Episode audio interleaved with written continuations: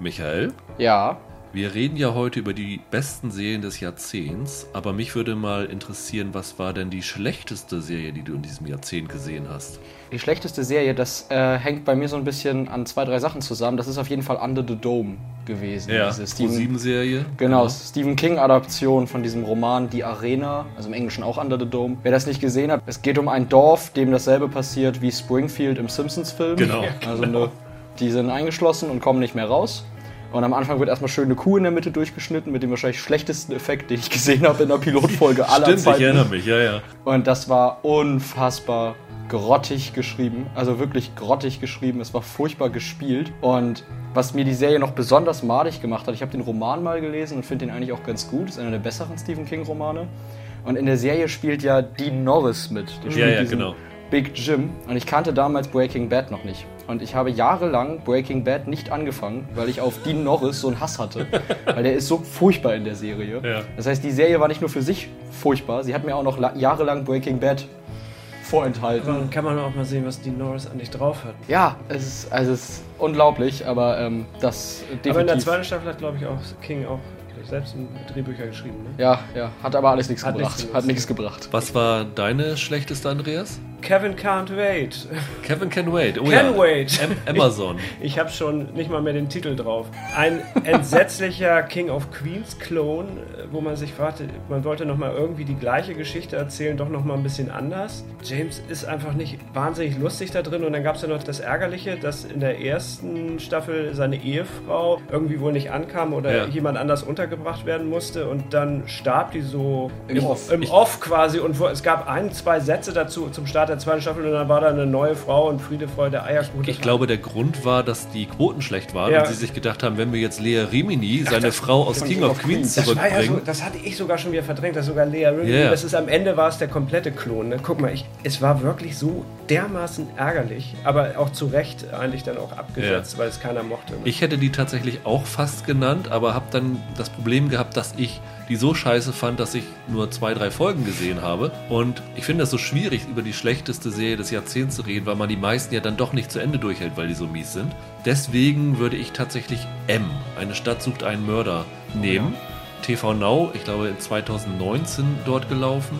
Und ambitioniertes Projekt, gute Leute, David Schalko dabei hinter der Kamera, vor der Kamera gute Leute und du hast da echt gedacht, ja, das kann man gut reaktivieren, das ist jetzt ein zeitgemäßes Thema und dann kommt da so ein vergurkter Müll dabei raus und ich habe jede Folge geguckt in der Hoffnung, das muss doch jetzt irgendwie mal einen guten Dreh kriegen und es wurde mit jeder Folge schlimmer und das ist für mich wirklich, ich sag mal, das traumatischste Serienerlebnis in diesem Jahrzehnt gewesen, das zu schauen. Ich habe nur die ersten beiden Folgen gesehen. Ja. Mein Beileid.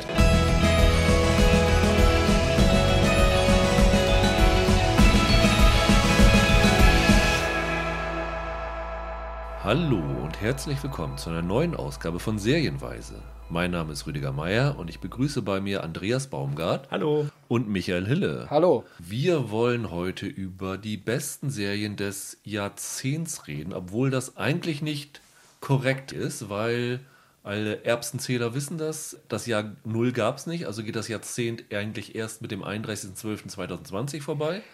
Deswegen nennen wir diesen Podcast einfach die besten Serien der 10er Jahre, ganz neutral. Das heißt, wir haben geguckt, was vom 01.01.2010 bis zum 31.12.2019 irgendwo auf der Welt gestartet ist. Das heißt, Serien wie Mad Men, wie Breaking Bad oder Big Bang Theory, die zwar ihren Großteil der Folgen oder vielleicht auch die wichtigsten Folgen in diesem Jahrzehnt hatten, sind aus der Reihung rausgefallen. Irgendwie muss man die Grenze ziehen und das ist eigentlich die einzige logische Grenze, das so zu machen. Wir haben dann aber noch ein weiteres Problem festgestellt, nämlich es ist sehr, sehr schwierig, eine Serie wie Tschernobyl oder eine Serie wie Matryoshka, die jetzt gerade erst die erste Staffel hatte, wo eine zweite kommt, mit Serien wie Game of Thrones, also eine Serie, die einen langen Lauf hatte mit, einem, mit einer ganz sehr, sehr kurzen Serie. Deswegen haben wir gesagt, wir unterteilen dieses Mal unsere Listen in Kategorien. Das heißt, wir haben eine Top 5 jeder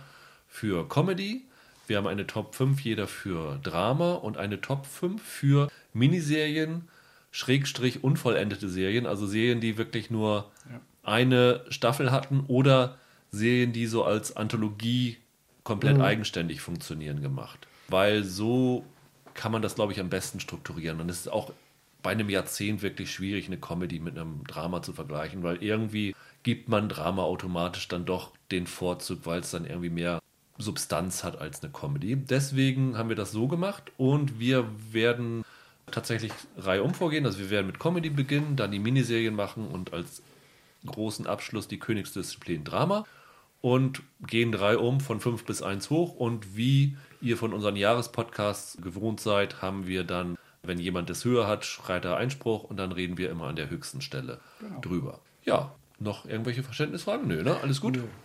Dann, Andreas, willst du mit deiner Nummer 5 bei Comedy loslegen? Ja, wir hatten eben schon im Off darüber gesprochen, dass die 10er Jahre großartige Animationsjahre auch waren. Ich habe mich jetzt mal für Rick and Morty entschieden.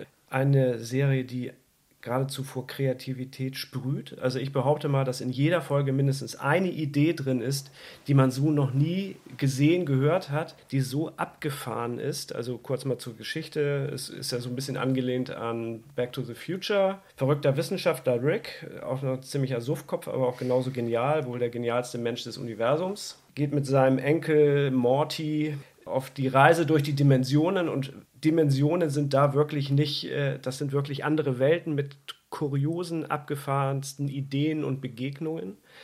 Und äh, die Serie hat keinen hohen Binge-Faktor für mich, weil sie manchmal dann irgendwann auch ein bisschen sehr kaputt ist. Also nach ein bis zwei Folgen brauche ich auch immer ein bisschen Erholung, weil sie auch so pickepacke voll ist mit Skurrilität.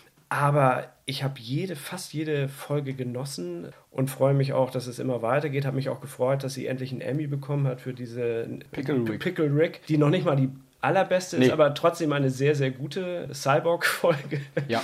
Und ja, man kann einfach nur sagen, es ist Hut ab vor diesen Autoren. Mir ist es ein Rätsel, was die, wie die das in, auf diese Ideen kommen, Hm. ganz ehrlich. Also in, in so einer Qualität. Die meisten werden es von Netflix kennen. Ich glaube, da gibt es, glaube ich, drei Staffeln jetzt. Mhm. Ja. Mhm. Die vierte ist gerade bei TNT-Serie, meine ich, im November. Ja, da haben Ähm, die. parallel zur US-Ausstrahlung Genau, die im haben sie Original. genau und dann einen Tag versetzt, ne? Genau. Und da kannst du dich noch lange drüber freuen, weil sie haben jetzt, glaube ich, 70 Folgen gerade auf einmal bestellt und Mhm. Ja, die ja. vierte Staffel hat nur 10 davon. Also es wird noch einige Jahre Ich habe nur Angst, dass sie letztendlich die Qualität auf nicht halten können, Mhm. werden können. Aber, und die haben ja auch noch ein paar andere Eisen im Feuer, jetzt, was sie so an ähm, machen wollen, die Autoren. Ja. Aber also ich bin ja jetzt aber trotzdem noch mal guter Hoffnung, dass zumindest Staffel 4 auch noch Spaß machen wird. Die Ja. ersten drei kann ich nur empfehlen. Ich glaube, Michael, du bist da meiner Meinung, ne? Ja, absolut. Ich bin selber überrascht, dass ich Rick und Morty nicht in meiner Top 5 habe, aber Ja, du, dafür hast du ja was anderes. so ist es gelaufen, ja. ja, deine 5 auch animiert, ne? Ja, kann man so sagen. Mein Platz 5 ist nämlich Willkommen in Gravity Falls.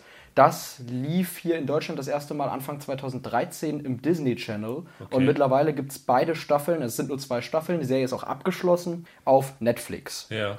Und ähm, wem das jetzt gar nichts sagt, da geht es um zwei Zwillinge, um Dipper und Mabel, beide zwölf Jahre alt, die in Gravity Falls in, in Oregon, in einem Ferienort, leben und dort die Sommerferien bei ihrem Großonkel verbringen, Stan, den sie ihren Gronkel nennen. Gronkel? Ihren Gronkel. Für ja, Großonkel, genau. oder? Für Großonkel, Ja, ja, okay. genau. Und der besitzt ein, ja, das Mystery Shack. Das ist quasi ein, wie kann man sagen, Kuriositätenmuseum Ja. oder so, so muss man es eigentlich sagen. Und Dipper und Mabel arbeiten da für ihn so ein bisschen oder helfen ihm zumindest da in diesem, in diesem Kuriositätenmuseum. Und relativ schnell merken sie, dass in Gravity Falls alles nicht so mit normalen Dingen zugeht. Oder anders gesagt, mit paranormalen Dingen geht es dazu. Also sprich, Fabelwesen, Ungeheuer und sonstige kuriose Figuren leben da in Gravity Falls. Ja, was ist an der Serie so klasse? Das sind einmal die Sprecher. Also du hast da richtig hochkarätige Sprecher wie Linda Cardellini spricht mit, du hast Neil deGrasse Tyson spricht ein Schwein. Oh, wirklich? Die gan- also ganze Zeit? Waddles. Nee, der taucht nicht die ganze Zeit auf, aber immer mal wieder Ja. taucht Waddles Also, auf. wer Neil deGrasse Tyson äh, nicht kennt, das ist ein Wissenschaftler, ein amerikanischer Astrophysiker. Genau, die beiden Hauptrollen sprechen Kristen Schaal und Jason Ritter, Nick Offerman ist dabei, also Ja. einige bekannte Leute. TJ Miller auch hat da Ja. noch eine Rolle gesprochen. Und was an Gravity Falls so klasse ist, ist, ich habe das angefangen zu gucken und dachte, okay, das ist eine ziemlich kreativ gemachte Kinderserie. Also es fängt an und ich dachte, das ist halt eine Kinderserie. Ich fand die ziemlich kreativ, aber die entwickelt sich ja äh, in eine Richtung, die extrem serial ist. Also es fängt eigentlich an mit so einer Monster of the Week Struktur, aber es sehr schnell gibt es wirklich auch Handlungsbögen, die sich durch die Serie ziehen. In Staffel 2 wird das noch verrückter tatsächlich, muss man sagen. bis dann, ich glaube, das Serienfinale erstreckt sich über drei oder vier Folgen und ist total abgedreht, also auf eine sehr putzige Art, fast apokalyptisch das Finale. Und der Humor ist on point. Die Optik der Serie ist absolut grandios. Also es ist so ein Zeichentrickstil, die Gesichter sind, sehen immer so ein bisschen aus wie Erdnüsse, finde ich. Ja. Also so, so nach unten immer breiter werden. Das sieht sehr skurril aus und es ist einfach eine Serie, die ich extrem lustig und gleichzeitig herzerwärmend finde. Also selbst die Monster sind eigentlich nie wirklich böse, sondern sehr liebenswerte Figuren. Und ja, der Humor ist äh, für so eine Serie fast schon anarchisch, muss man fast schon sagen. Können das auch Kinder gucken? Ja. Weil, also Ja. der, der Typ, der das gemacht hat, hat ja vorher dieses Phineas and Ferb gemacht. Ja. Das ist ja eine klassische Da war der auch Kinderserie. bei. ne? Die auch sensationell gut ist. Ja. Neben, ganz nebenbei. Das können Kinder gucken, zumindest meine konnten es gucken. Okay. Weil das war nämlich tatsächlich bei uns ein TV-Event, äh, Mhm. die Serie zu gucken und ich fand es damals eben auch so großartig, weil sie auf beiden Ebenen funktioniert. Ja. Als Erwachsener hast du genug drin Ganz genau. und für Kinder ist auch genug drin und der Humor ist immer schlau, es Genau. ist nie doof und es gibt viel zu entdecken und es ist auch so eine Sache, so, das ist so eine Geschichte, da hat man das Gefühl, die wurde einem auch noch nicht so häufig erzählt. Nee, das stimmt. Es ist, relativ wirklich- originell, ja. ja.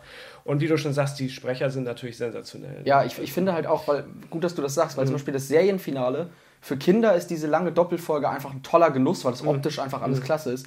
Und Erwachsene verstehen halt die Dimension, die das hätte, Ja. wenn das eine ernste Serie Ja. wäre, sozusagen. Und das, mich erinnert das immer ein bisschen an Pixar- Pixar-Filme, die ja auch immer sehr Ja. schön diesen Spagat schaffen zwischen Kinder sind begeistert und Erwachsene haben ganz viel Futter für sich. Ja, kann ich nur empfehlen. Gibt es auf Netflix und ist viel, viel besser, als man denken würde. Ja. ja. Ich habe auf der 5 eine Serie, gebe ich offen zu, die ist drauf, weil ich sie wirklich geliebt habe damals, drei Staffeln lang, als sie bei Amazon gelaufen ist. Es gibt vielleicht Comedy-Serien, die ich noch höher einschätzen würde, aber die ist so liebenswert und ich habe die auch so vielen Leuten empfohlen oder auch von Leuten empfohlen bekommen. Und alle fanden die super, dass ich denke, da, wer sie bis jetzt noch nicht mitgekriegt hat, sollte unbedingt mal reinschauen. Das ist nämlich Red Oaks. Ja. Ich weiß nicht, kennst du die, Michael? Ich habe da mal reingesehen. Ja. Ja.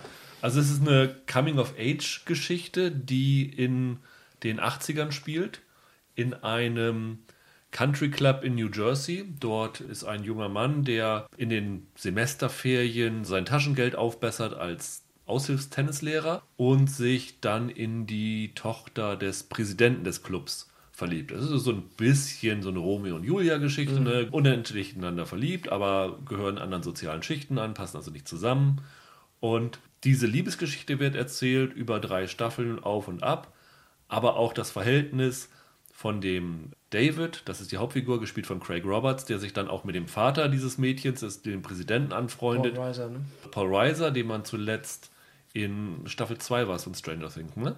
Ja, Paul Reiser, ja, ne? war auch drin und bei Kominsky Method war Bei Kominsky neu- Method auch. auch neu drin. Und dann ansonsten Mad About You, verrückt nach dir. Ähm, da kennt man ihn her. Also die freunden sich dann auch an.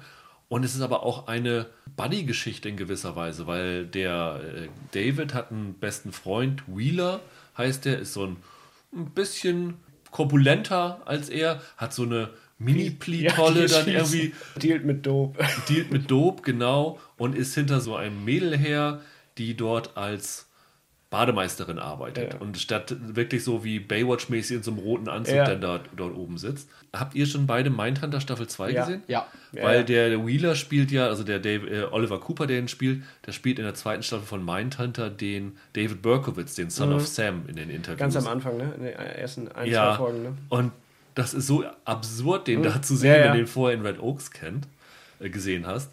Aber ich finde, diese Serie hat A, einen unglaublichen Charme. Also ich würde fast so weit gehen, dass ich in diesem Jahrzehnt kaum eine charmantere Serie als Red Oaks gesehen habe. Die ist toll besetzt. Die Eltern von dem David werden gespielt von Richard Kind, Ja, den man kennt aus Spin City, würde also Chaos Ja. City. Und von Jennifer Grey, Ja. ehemals Dirty Dancing, die auch so eine komplizierte Ehe führen, immer so kurz vor der Scheidung und der Wiederversöhnung. Die Ehefrau von dem Paul Reiser wird gespielt von Gina Gerson aus Bound und Showgirls war sie, glaube ich, dabei. Mhm. Also es macht einfach Spaß und ich finde, die fängt auch dieses 80er-Flair richtig Perfekt, toll ein. Also sie ist mehr 80er als die 80er schon. Also, so, also Ja. es ist so, ich kann mich an keine Serie erinnern, die dieses Gefühl, also nun, das war auch mein Jahrzehnt, die das so wirklich auf den Punkt gebracht hat. Ja, Äh, es hat Stranger Things nicht geschafft Ja, und ja, Dark aber auch nicht so gut, wie das gemacht ja. haben. Aber wie gesagt, die ist unglaublich charming. Ja. Also man muss die einfach lieb haben. Ich finde leider, die dritte Staffel ist so ein bisschen Fanservice, da wird alles so ein bisschen aufgelöst und die hat nicht mehr die Dramatik, die die ersten beiden Staffeln Ja. hatten. Das war ein bisschen schade, da hätte man ein bisschen mehr draus machen können von den Büchern, aber die ersten beiden Staffeln sind absolut äh, ein Highlight. Ich hätte die auch wirklich noch gerne weitergeguckt. Also das Mhm. ist ja so eine Serie, die ist auch aus dem Stall von Steven Soderbergh entstanden. Also der Gregory Jacobs ist, glaube ich, langjähriger Autor von ihm gewesen. Die Pilotfolge hat David Gordon Green inszeniert. Also gute Leute auch hinter der Kamera dabei. So eine richtig große Welle hat die nie gemacht. Nee, ne? die ist wirklich komplett unterm Radar Mhm. gelaufen. Ich sag, glaube, selbst in den USA ist die jetzt nicht so groß aufgetaucht. Das war so die Anfangsphase von Amazon, wo sie noch viele kleine Projekte Das ist so ein gemacht bisschen haben. so von ne? der Qualität, so ohne dass es jetzt vergleichbar wäre, so Freaks and Geeks, ne? Also so einfach Ja. so, so eine kleine Perle, die eigentlich immer so ein bisschen unterm Radar war, aber fantastisch ist. Ja. Und die Also- man auch irgendwie Jahre später immer noch entdecken kann. Und es sind wirklich, wie viele Folgen waren es? Es sind wirklich pro Staffel zehn. Ja, höchstens. Ich glaube, die letzte hatte sogar noch weniger, genau, Ja. es sind nur sechs Folgen. Ja. Und allen 20, 30 Minuten, wie bei den meisten Comedy-Serien, die wir hier drauf haben. Toll. Also, also jetzt das Wochenende soll es viel regnen, also ran. genau. Schaut es euch nochmal an, falls ihr es noch nicht kennt. Ja, dann geht es weiter mit der Nummer 4, Andreas. Schmutzig geht's weiter mit Fleabag. Ja, dann musst du dich noch ein bisschen gedulden. Achso, du hast sie weiter oben. Ich habe sie weiter oben. Okay. Ich fürchte, meine wird auch noch weiter oben sein. Und mein Platz 4 wäre The Good Place. Äh, habe ich auch höher. Okay. Und meine 4 ist der Tatortreiniger. Den habt Den ihr, hab glaub ich Den haben wir Ja. auch. Ja. Das war eine schnelle Runde. War eine schnelle Runde auf zu Platz 4. drei. Auf zu Platz 3, Andreas? Brooklyn 99. Brooklyn ich Nine-Nine, musste ja. mich ein bisschen entscheiden, Good Place oder Brooklyn Ja. 99, aber Ah, ja. ich weiß noch, wie geflasht ich war, als ich zum ersten Mal die allererste Brooklyn 99 Ja. Folge gesehen habe und ich habe auch ein bisschen die, die Liste, das hatte ich dir vorhin ja schon gemacht, dass so Serien, die auch noch so nachbrennen, wo man so nach, nach Jahren das Gefühl hatte, ja, das war wirklich eine großartige Geschichte, das hat echt Spaß gemacht Ja. und das kann ich immer noch nachvollziehen, dieses Gefühl, nicht nur so ein bisschen Strohfeuer. Und Brooklyn 99 halt diese total abgedrehten Polizisten, ist eigentlich, äh, klingt das wie eine ja, Police Academy Quatsch-Comedy. so, Ja. ne? Also es sind, ist halt ein Polizeirevier in Brooklyn, das 99. Revier und es sind ganz unterschiedliche Charaktere, äh, wobei der Jack Peralta die Hauptfigur, der ist der Kasper, aber gleichzeitig auch ein genialer Detektiv. Gespielt von Andy Samberg aus Ja. Saturday Night Live. Genau. Und dann gibt es halt den stoischen homosexuellen Chef, der keine äh, Miene verzieht. Äh, und ja, es ist, ich will jetzt nicht jede einzelne Figur aufzählen. Es ist natürlich klassisches Sitcom-Futter äh, mit irren Situationen, mit irrer Situationskomik, weil die Figuren wirklich von vornherein alle extreme Macken haben, aber nicht so doof überzeichnet sind, dass man sie nicht mag, sondern sie sind alle klasse auf ihre Art. Und das gelingt denen jetzt wirklich, ich kenne jetzt nur die ersten vier Staffeln, ist eine fünfte, ist jetzt glaube ich, ne, äh, ist, Der fünfte gibt es schon bei Netflix, ne? die, da haben wir die habe ich noch nicht gesehen. Die, die hab ich noch, nicht im Podcast die, die fünfte habe ich noch nicht gesehen. Und in den USA ist gerade die Ja. sieb siebte schon Siebte bestellt schon. worden. Und äh, ja, wie gesagt, ich hänge da so ein bisschen hinterher, aber auch wieder da, was ich schon bei Rick and Morty gesagt habe, es ist einfach eine, eine Comedy, die wahnsinnig viele ganz neue, frische Ideen bringt. Der Cold Open ist meistens ein Ja, Hammer. ja, es ist allein das macht schon so eine Freude, so diese Wundertüte, was da wohl nächstes Mal oder jetzt wohl kommen wird und so. Ja, die Handlung, naja. Aber sie kriegen eigentlich auch noch eine schöne Love Story, haben sie auch noch hingekriegt, die halbwegs funktioniert. Aber insgesamt ist es natürlich das, Situationskomik. das Tolle ist, also ähm, ich hatte sie auf sechs, muss ich sagen. Bei mir ist sie knapp rausgerutscht aus Mhm. Ja, der du Top hast ja. Good Place. Der, der Chef wird hier von André Brauer gespielt. Mhm. Und der war ja vorher in Homicide. Wenn du ihn da gesehen Mhm. hast, da war ja auch ein Polizist. Das ist irgendwie, der passt so in diese Rolle perfekt. Und wenn du erstmal die Prämisse hörst und dir jemand erklären würde, welche Figuren da mitspielen, Mhm. dann sind das alles Stereotypen. Also du hast diesen, Ja. den, den Muskelprotz, Ja. Terry Crews. Der ja auch ein begnadeter Komiker ist. Ne? Ja, absolut. Ja, der mhm. war auch in den USA, glaube ich, für Old Spice oder für so ein Rasierwasser, Ja. glaube ich, so eine Werbefigur. Super. Du hast die strebsame Polizistin und so, Die harte Latina. die harte Latina, Ja. die absoluten Null-Checker, Scully und Hitchcock dabei. Ja. Und du denkst, ja, okay, die ergötzen sich an diesen Stereotypen, aber das funktioniert im Zusammenspiel so super und es wirkt nie platt, das ist das Interessante dabei. Also, Und Scully und Hitchcock haben in einer Folge bewiesen, dass sie doch brillant Ja, sind, aber das nicht nur nur in keiner einer wissen darf, Folge, damit ja, sie ruhig in Ruhe gelassen werden. ja, also Ja. auch toll. Also es Ja. macht wirklich richtig, richtig Spaß. Ja, das ist auch so eine Serie, wo ich mich wirklich auf jede neue äh, Folge immer gefreut habe. Es ist ja, weil man wirklich immer wieder weiß, dass man überrascht wird. Also man kriegt nicht so das übliche Schwarzbrot, äh, immer das gleiche, sondern es ist wirklich eine Wundertüte. Ja. Michael, deine drei? Ja, ich gehe nochmal zurück zum Thema animierte Serien. Mein Platz 3, eigentlich ist das fast mehr Drama als Comedy, und zwar Bojack Ja. Horseman. Ja. Ist 2014 auf Netflix gestartet und eigentlich wollte ich hier nur Serien reinnehmen, die ich tatsächlich komplett bis zum Ende gesehen habe, aber Bojack Horseman verabschiedet sich jetzt erst am 31. Januar mit, Ja. der, mit dem zweiten Teil der sechsten Staffel. Aber es muss einfach rein, weil die Serie ist teilweise so brillant. Es geht, wer es gar nicht kennt, um ein, ja, eine Welt, in der Menschen und Tiere zusammenleben, also so anthropomorphe Tiere, sprechende Tiere. Und es geht um ein, ein Pferd namens Bojack Horseman, im Englischen gesprochen von Will Arnett, der in den 90ern der Star einer Sitcom war, nämlich Ich glaube, mich tritt ein Pferd. Ich glaube, im Englischen Horse and Around heißt das Ding. Und der jetzt in Hollywood Jahre später am absteigenden Ast ist und ja, versucht seine Karriere irgendwie noch einmal in, in Schwung zu kriegen. Und ja, was ist an der Serie so toll? Also sie fängt in der ersten Staffel noch etwas lahm an, muss man sagen. Da sind die besten Gags dann sowas wie eine äh, sehr störrische Regiespinne mit dem Namen Quentin Tarantinula oder sowas. Also das sind noch so die besten Gags am Anfang. Aber die Serie entwickelt so schnell eine unglaubliche Spielfreude mit Hollywood-Mythen, mit Show-Business-Klischees. Und das ist absolut großartig. Es wird nach hinten auch sehr traurig. Also es gibt sehr viele Dramedy-Anteile, es ist sehr schwarzer Humor dabei. Als Sprecher sind übrigens noch so Leute wie Alison Brie oder Aaron Paul dabei, also auch gute Namen. Und ja, also ich kann nur sagen, es gibt am Ende jeder Folge so einen Abspannsong, der heißt irgendwie Back in the 90s, I was in a famous TV show. Und am Anfang habe ich den noch immer fröhlich mitgesungen, weil das ist so ein lustiger so, so Sitcom-Parodiesong. Und irgendwann erwischt der einen halt richtig kalt, weil da so viel dranhängt, was man über die Figuren erfährt. Und das ist so der beste Mix aus Comedy und Drama für mich eigentlich. Ja, das, das geht mir eigentlich genau. Ich hatte die tatsächlich bei Drama äh, mit auf der Liste. Und wa- weil sie halt auch immer, äh, also weil so viel Wahrheit so drin steckt. Das Ja. ist einfach eigentlich eine böse Satire. Ne? Ganz böse, ja. Ich finde es auch schwer einzuschätzen, Comedy oder Drama. Ich habe sie jetzt mal bei Comedy reingepackt, Ja. weil für mich der schwarze Humor, also weil es für mich sehr schwarzhumorig ist und das irgendwie noch in dieses Fach fällt. Aber es ist ganz schwer, es kann eigentlich beides sein tatsächlich. Durch die Lauflänge wird es in den USA, ich sag mal, wenn es bei den Emmys oder Golden Globes ist, wird es automatisch bei Comedy reinfallen. Ja, aber das ist ja Also, schon Ja. seit, Ja. seit Jahren seltsam. ja. Ja. Also wie gesagt, die fünfte Staffel Bojack Horseman war auf jeden Fall eine der besten Staffeln dieses Jahrzehnts. Bin ich fest von überzeugt. Fand Ja. ich ich fand es großartig und Da bin ich noch nicht. Das Da gut, bist du noch das, nicht. Das, gut, dass du das sagst. Ja, und wie gesagt, jetzt Ende Januar kommt der letzte Teil der sechsten Staffel, von daher lohnt sich das, das vielleicht jetzt nochmal anzufangen, Ja. wenn man es bisher nicht getan hat. gab ja das Gerücht, dass die Serie abgesetzt worden ist, weil die Animatoren der Gewerkschaft beigetreten sind und mehr Ja. Gehalt wollten, weil ich glaube, es ist das gleiche Studio, das vorher dieses Tuca and Bertie gemacht hat, die ja auch abgesetzt worden ist wegen dieser Gewerkschaftsgeschichte, aber die Macher haben gesagt, sie hätten vorher schon gesagt, das Ja. würde mit der sechsten Staffel enden. Der Bob Woxberg, also der, der Macher der Show, der hat sich ja gerade sehr negativ über Netflix und Amazon geäußert, weil der Abspann da oft übersprungen wird oder weil es da diese Funktion Ja, gibt, ja. dass man Abspänne überspringen kann und er sagt, das ist respektlos den Ja. Machern und sowas gegenüber. Das sehe ich übrigens auch genauso. Auf jeden Fall. Ich kann nur sagen, äh, Bo Bojack Horseman hat mich auf jeden Fall im Jahrzehnt wahrscheinlich am härtesten zu lachen gebracht an einer Stelle, das erzähle ich ganz schnell, wo Bojack Horsemans Freundin ein Getränk bestellt mit verschiedenen Fruch Früchten drin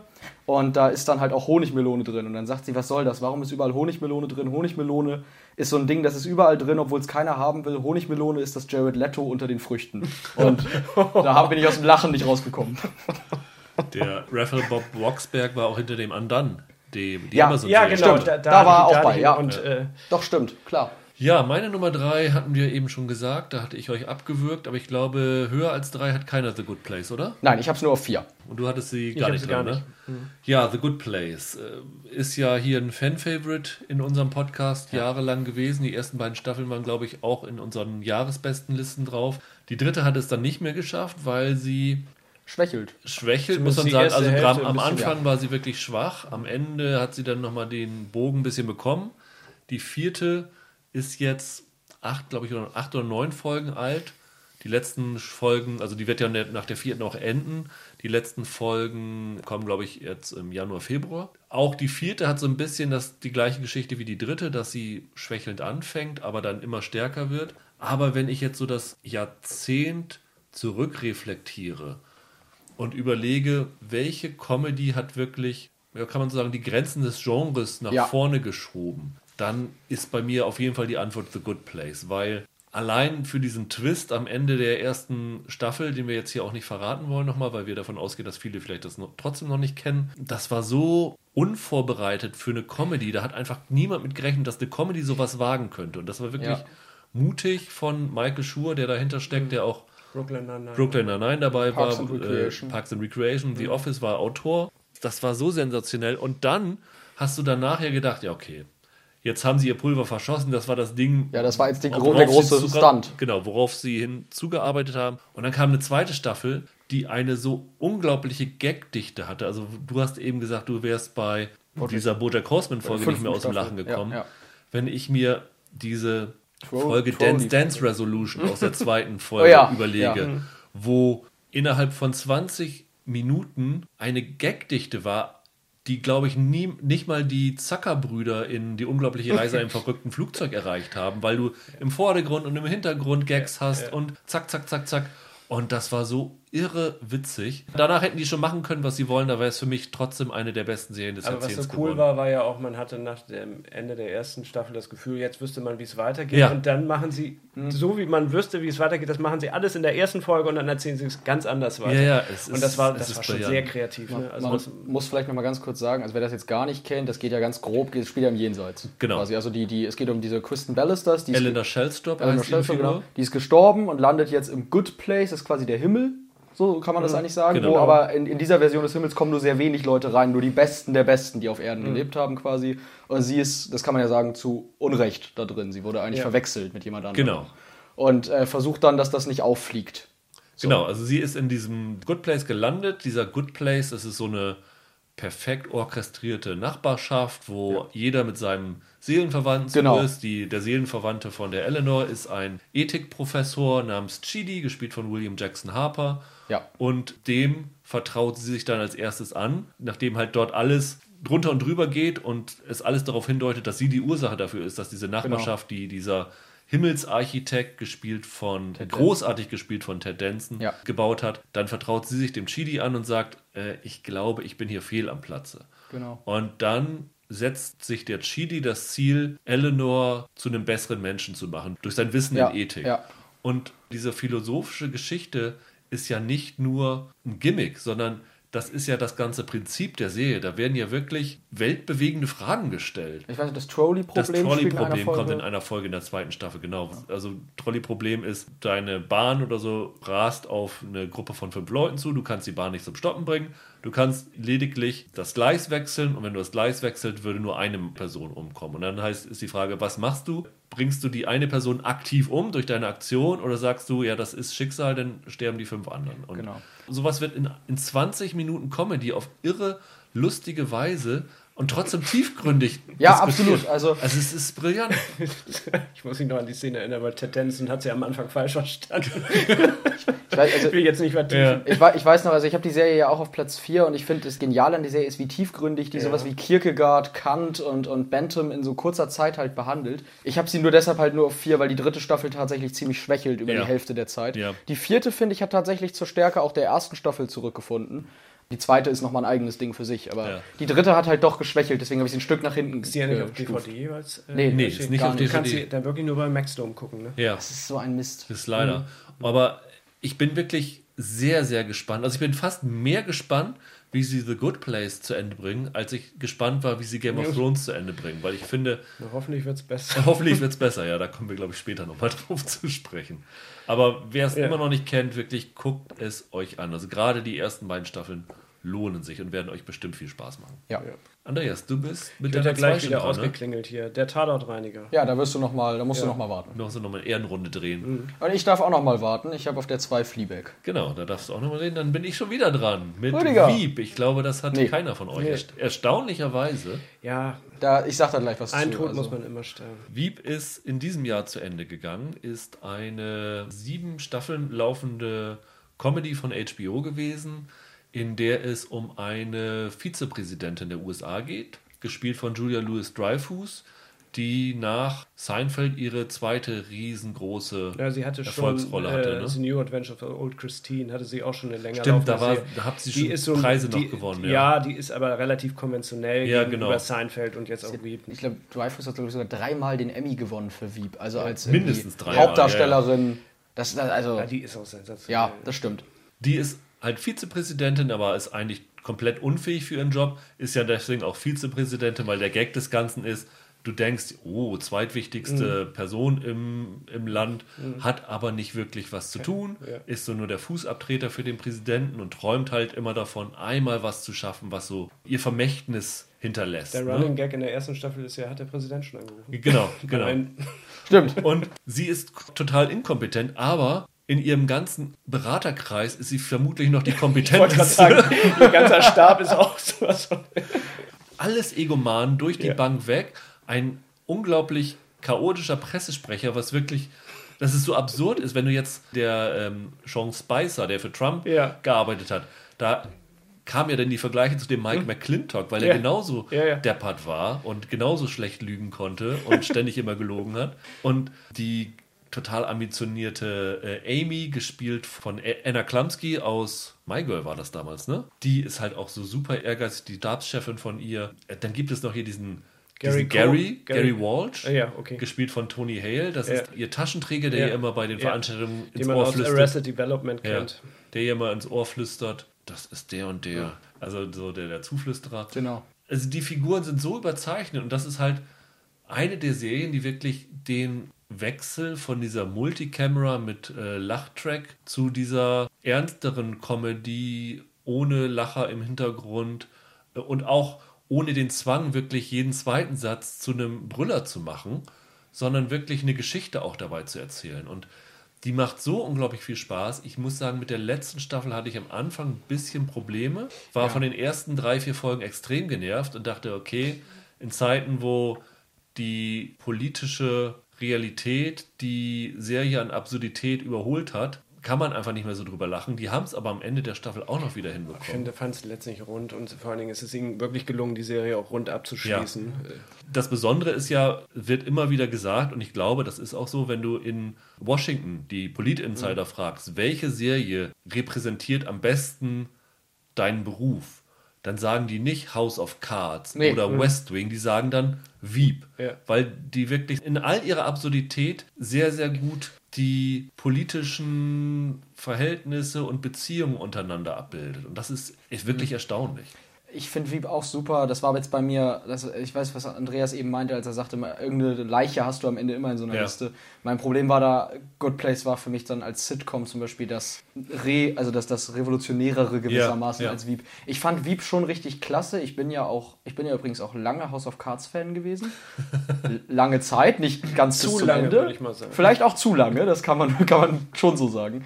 Ja, ich finde, Wieb lebt vor allem von der grandiosen Dreifuß in der Hauptrolle. Ja. Das, also die ist fantastisch. Und mir geht es aber wie dir, dass ich auch mit der letzten Staffel bisschen am Anfang Probleme hatte und auch mit der Staffel davor tatsächlich. Ja, Ich finde, da hat die Serie auch so ein bisschen bis verloren. Die haben ja nach unterwegs. der vierten Staffel einen Showrunner-Wechsel gehabt. Der Genau. Armando Iannucci, der ja eigentlich für die Serie das sein britisches The Thick of It, ich weiß nicht, hat das irgendwer mal gesehen? Nee. Nee. Ich würde das, ich glaube, ich muss mir das mal auf DVD holen. Das muss auch toll sein.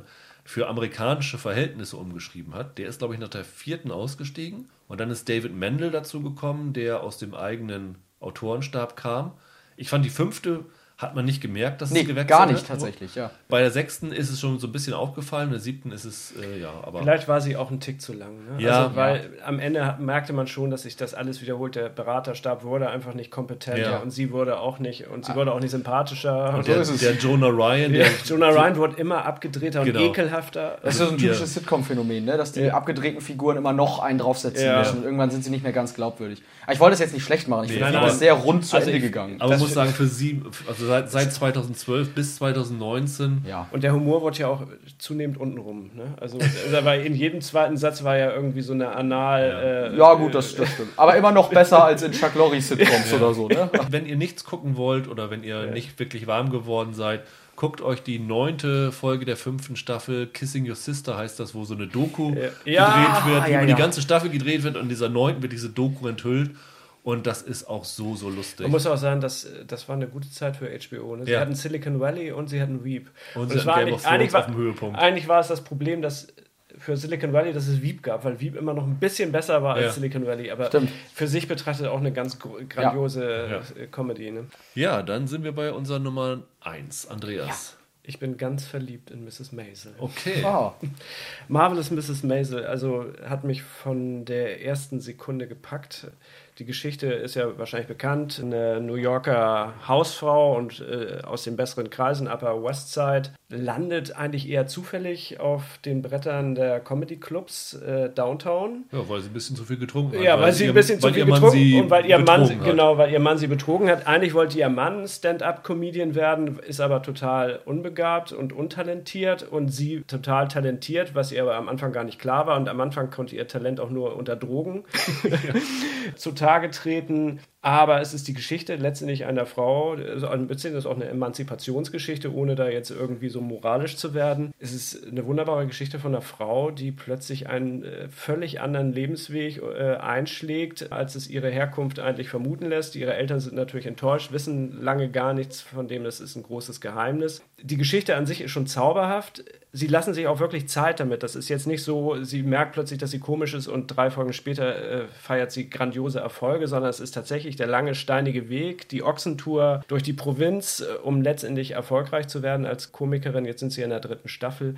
Ist eine wunderbare Geschichte an sich. Noch viel wunderbarer ist allerdings das Cast. Also eigentlich ist jede Figur so wahnsinnig liebenswert, so charmant. Allen voran natürlich Mitch Maisel, Rachel Brosnahan, sensationell. ja, sensationell. Und die Palladino, die das Gilmore Girls ja auch gemacht hatte, die es wirklich schafft, diese, dieses ganze Gefühl der, der alten Screwball-Comedy in so eine Serie reinzubringen. Also sie ist total nostalgisch, wirkt aber nicht altbacken deshalb, sondern die ist einfach zauberhaft nostalgisch. Man wird wahnsinnig in diese Zeit geworfen und ich habe auch hier wieder mich auf jede neue Folge gefreut und das ganze Setting ist so schön. Das ist so eine Geschichte, die könnte für mich immer weitergehen. Ja. Ja, Michael, dann hast du eine der Serien, die wir alle drei auf der Liste haben. genau, du auf der 4 und Andreas auf der 2 und bei mir ist es die 1, weil es keine andere Serie gibt, bei der ich mich so kaputt gelacht habe über die Jahre.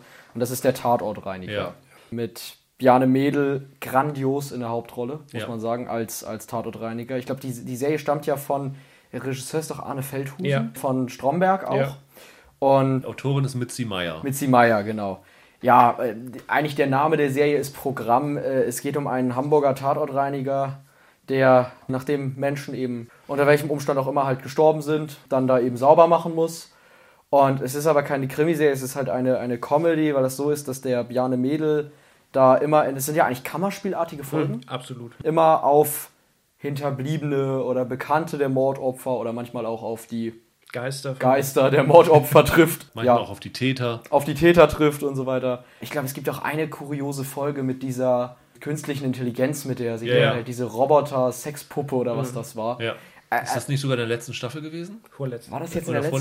vorletzten? Vor- Ich weiß es nicht mehr genau. Es sind, es sind sieben Staffeln, es sind aber, glaube ich, nur 31 Folgen. Ja. Genau, es gibt keine 32. Genau, es gibt keine 32, heißt es in der letzten, ja, ja. Ja, die Serie ist von vorne bis hinten unglaublich grandios. Ich hatte ja schon ein paar Mal gesagt, bei den Comedy-Sachen, die ich hier habe, bei vielen von denen würde ich fast sagen, dass mich die Dramamomente noch mehr berühren. Also sowas wie bei, bei Bojack Horseman oder so. Aber das hier ist wirklich unfassbar lustig.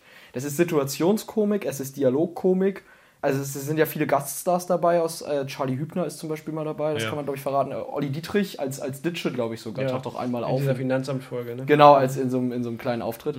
Und dann ist der Bjarne Mädel da in der Rolle ja auch HSV-Fan, Ja, ja. was, äh, Uwe Seeler darf den.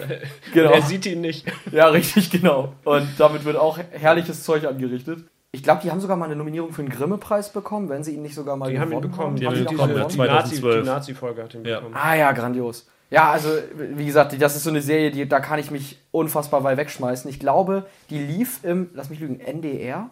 Ja, genau. Und ist ganz mittlerweile auch auf- Zeiten, ja, ja. Ja, Ja, ja damals, Zeiten. die haben es ja versenkt, sie mussten es irgendwie noch in einem Jahr noch zeigen, aus lizenzrechtlichen Gründen. Genau. Das ist ganz seltsam, Also- aber eigentlich war es das beste Marketing, was dieser Serie passieren konnte, weil der Feuilleton ist sofort darauf aufmerksam geworden, dass da irgendwas lief zu einer Zeit, wo es keiner sehen konnte. Aber irgendwie hat es doch jeder gesehen. Und Es hat ja einen unglaublich schnellen Hype viral Und- auch gehabt. Ja, genau. Ne? Also, und dadurch entstand plötzlich was. Wie kann man nur so eine Perle und so weiter? Und Ja, das war genau. in aller Munde und jeder wollte es plötzlich sehen. Das Faszinierende an dieser Serie ist ja auch, dass sie wirklich so eigenständig ist. Es gibt nichts Vergleichbares und das auch gerade für eine deutsche Serie, wo man ja häufig sagen muss, es ist eigentlich eher versucht wird zu kopieren, So ist es. dass hier was völlig Eigenständiges entstanden ist, 31 Folgen lang, von der fast jede Folge brillant ist. Also Folge 31, mit der habe ich mir wirklich ein bisschen schwer ich getan. glaube, die letzte fand keiner so richtig grandios. oder? Ja, aber das spielte überhaupt keine Rolle, weil der So Rest äh, so sensationell gut ist. das lebt halt auch von den Drehbüchern. Also Mitzi Meyer, eigentlich heißt sie ja Ingrid Lausund, die hat so ein Gespür für die Stoffe und auch halt nicht sich zu wiederholen und in jeder Folge irgendwie was ganz einen anderen Aspekt zu behandeln. Ja. Das ist so eine, so eine hohe Schwierigkeitsgrad. Und das ist ja der Grund, warum die Serie jetzt auch zu Ende gegangen ist. Das lag ja nicht an den fehlenden Quoten. Die ist ja, glaube ich, heute populärer wahrscheinlich, als sie es Ja, ja. jemals war. Ja. Sondern einfach, sie hat gesagt, ich habe jetzt mit dieser Figur eigentlich alles gemacht, was mir jetzt einfällt. Mehr wäre jetzt eigentlich nicht drin. Kann man doch sagen. Das ist konsequent. Ja. Ich bin relativ spät dazu gekommen, muss ich sagen. Ich habe das immer so, naja, erzählt ihr mal. Und dann habe ich dann irgendwann mal geguckt und war hellauf begeistert. Wer äh, übrigens sich dafür interessiert, auf unserem alten Feed hat der Kollege Steven damals ein richtig tolles Interview zur Ja. letzten Staffel mit Bjarne Mädel geführt. Das kann ich wirklich nur empfehlen. Das war sehr unterhaltsam. Ja, da hat Bjarne Mädel ja auch gesagt, dass Mitzi Meier das wohl immer anstrengender fand, Ja. äh, vier, fünf neue Ideen im Jahr zu entwickeln. Mhm. Und das, das kann ich mir auch gut vorstellen. Man muss auf jeden Fall sagen, es waren ja immer nur 26 Minuten oder so pro Folge. Ja. Es gibt die mittlerweile alle auch auf DVD und Blu-ray. Auch die ersten beiden Mhm. sind jetzt gerade noch auf Blu-ray nachgeliefert worden.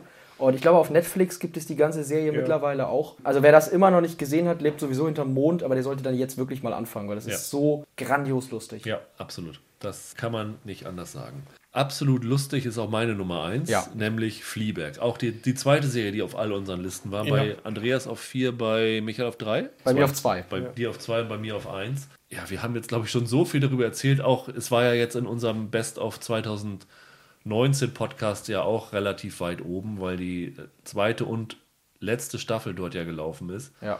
Phoebe Waller-Bridge. Ich glaube, wenn man eine, eine Word Cloud aus unseren Podcasts machen würde, würde Phoebe Waller-Bridge äh, in großen Lettern dort erscheinen, weil wir Ja. sie immer wieder erwähnen. Unglaublich lustig, diese Geschichte von einer Londonerin, Mitte 30, die den Sinn in ihrem Leben sucht, die ja im Grunde genommen Liebe sucht und äh, versucht, eine Wunde heilen zu lassen, die ihr vor kurzer Zeit gerissen worden ist und auch ihre komplexe Beziehung zu ihren Familienangehörigen zu richten. Unglaublich pointiert, unglaublich lustig, klug, berührend auch zwischendurch. Sehr, sehr berührend. Wie gesagt, ich habe schon sehr, sehr viel drüber gesagt. Andreas, was willst du noch dazu Nee, fügen? es ist, es ist tatsächlich das am Anfang, denkt man, es ist einfach nur eine schmutzige britische Ja. Comedy. Ja, genau. Und die Figur wird immer vielschichtiger. Mit, es sind ja sechs Folgen in der ersten Staffel und dann gibt es ja nochmal zum Glück noch eine zweite, letzte Staffel. Phoebe Waller-Bridge schafft es, die Figur so so menschlich werden zu lassen.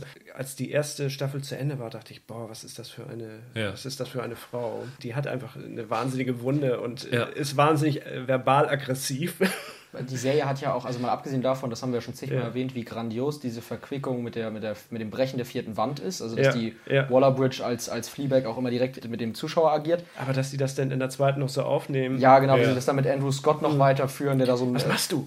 Ja, genau, der so ein, was ist ein Priester ist das? Ja? Priester, ja. Nee, aber man muss einfach auch sagen, die Serie hat auch unglaublich viel Aktuelles zu sagen. Also es, äh, Feminismus ist immer ein Riesenthema in der Serie und auch wie Frauen als Feministen handeln wollen und manchmal dann, dann doch nicht tun. Die Fleabag sieht sich ja als Feministin und Ja. äh, muss dann immer wieder feststellen, dass sie das gar nicht so Aber ganz ist einhält. witziger, so habe ich sie nie, diese Es- Lesart Feminismus, das habe ich da nie so drin gesehen. Äh, das, das ist da sicher drin und ist auch ganz gewünscht, aber das ist jetzt nicht so, dass es so, so Nein, nein, nein, draufgesetzt ist, ist sondern es ist zumindest nicht einfach ganz organisch mit in der Ja. Geschichte drin. Ne? Ja, absolut. Du hast eben schon gesagt, du denkst am Anfang, das ist so eine schmutzige Brit-Comedy. Das war auch, glaube ich, für viele ein Problem. Also ich habe doch von einigen gehört, die haben gesagt nach der ersten Folge, nee, das ist nichts für mich und sind dann ausgestiegen. Also da lohnt es sich wirklich Ja. ein bisschen Ja. Ausdauer Also dieser, dieser. Analsex-Joke wird wirklich Ja. ganz schön ausgekostet. Also, der ist aber auch grandios. Also, Vielleicht zum Abschluss dieses Segments noch eine kleine Anekdote. Barack Obama Genau. macht ja jedes Jahr eine Liste von seinen popkulturellen Empfehlungen. Meistens sind es Filme und dieses Jahr hat er auch drei Serien draufgesetzt. Und zu den drei Serien gehörte auch Fleabag. Übrigens, also die, die Liste von Obama, super. Also wenn du war eine tolle Film- Liste. Also, auch die Filme waren super. Ja, kann man nichts anderes Ah, ich sagen. weiß aber, worauf du hinaus willst aber, mit Obama. aber ja, wenn, klar. Du, wenn du diese Liste siehst und dann weißt du, okay, Obama fand die zweite Staffel von Fleabag toll. Das heißt, er muss die erste Staffel von Fleabag gesehen haben. Und in der ersten Staffel von Fleabag guckt halt Phoebe Waller-Bridge, also die Fleabag, guckt da eine Rede von Obama. Und wenn du dann überlegst, dass Obama das gesehen hat und diese Serie so super Oh, fand, ja. das ist so, so lustig. Also das finde ich sehr, sehr schön. Da musste ich mich, muss ich sehr drüber lachen. Dann kommen wir jetzt zu den Miniserien. Wie gesagt, also Miniserien oder Serien, die eine erste Staffel bisher erst haben, weil sie schwierig mit den langlaufenden Serien zu vergleichen sind. Wir haben noch eine kleine Ausnahme, aber da kommen wir äh, nachher zu. Äh, Andreas, willst du mal mit deiner 5 versuchen Die zu landen? 5, äh, ich lande mal mit Watchmen auf der 5. Ja, da musst du noch ein bisschen warten. Also Okay. das ist natürlich äh, Da lege ich auch ein Veto ein. Ich hatte bei Miniserie echt Probleme, muss ich sagen. Hab ewig überlegt und dann hatte ich so Serien, die sind nach einer Staffel abgesetzt worden. Habe ich gesagt, das ist eigentlich blöd. Die enden offen, das ist immer so ein bisschen. Wie kannst du die nehmen, wenn die dann wirklich mit dem Cliffhanger abgesetzt sind oder so? Deswegen ist meine 5 jetzt Patrick Melrose. Okay. Haben wir ja auch mal etwas länger drüber gesprochen, war glaube ich 2018 bei uns in, in den besten Listen ein paar Mal auch vertreten. Patrick Melrose war quasi die große Benedict Cumberbatch-Serie nach Sherlock. Fünfteilige Serie, glaube ich, von Showtime in den USA. In. Deutschland lief sie auf Sky. Ja, worum geht's? Das basiert auf den Romanen von, ich glaube, Edward Aubin oder so heißt der Typ. Edward St. Auburn. Edward St. Auburn. Und ich meine, wenn ich mich richtig erinnere, war das so, dass jede Folge auf einem der Romane basierte bei Patrick Melrose. Ja, Patrick Melrose ist ein mit Drogen- und Alkoholsüchten geplagter Lebemann aus Großbritannien, der äh, eine schwierige Kindheit hatte, um es mal vorsichtig zu formulieren. Und die Serie springt hin und her chronologisch durch verschiedene Jahrzehnte. Also es gibt eine Folge, das meine mein ich war die zweite, die seine Kindheit genauer zeigt. Dann die, die erste Folge spielt noch in den 2000ern. Und ähm, dann ist man zwischendurch in den 80ern und die Serie springt da relativ munter hin und her. Wie gesagt, orientiert an den Büchern. Die autobiografisch sind, mehr oder weniger. Ja, so ja, halb autobiografisch zumindest.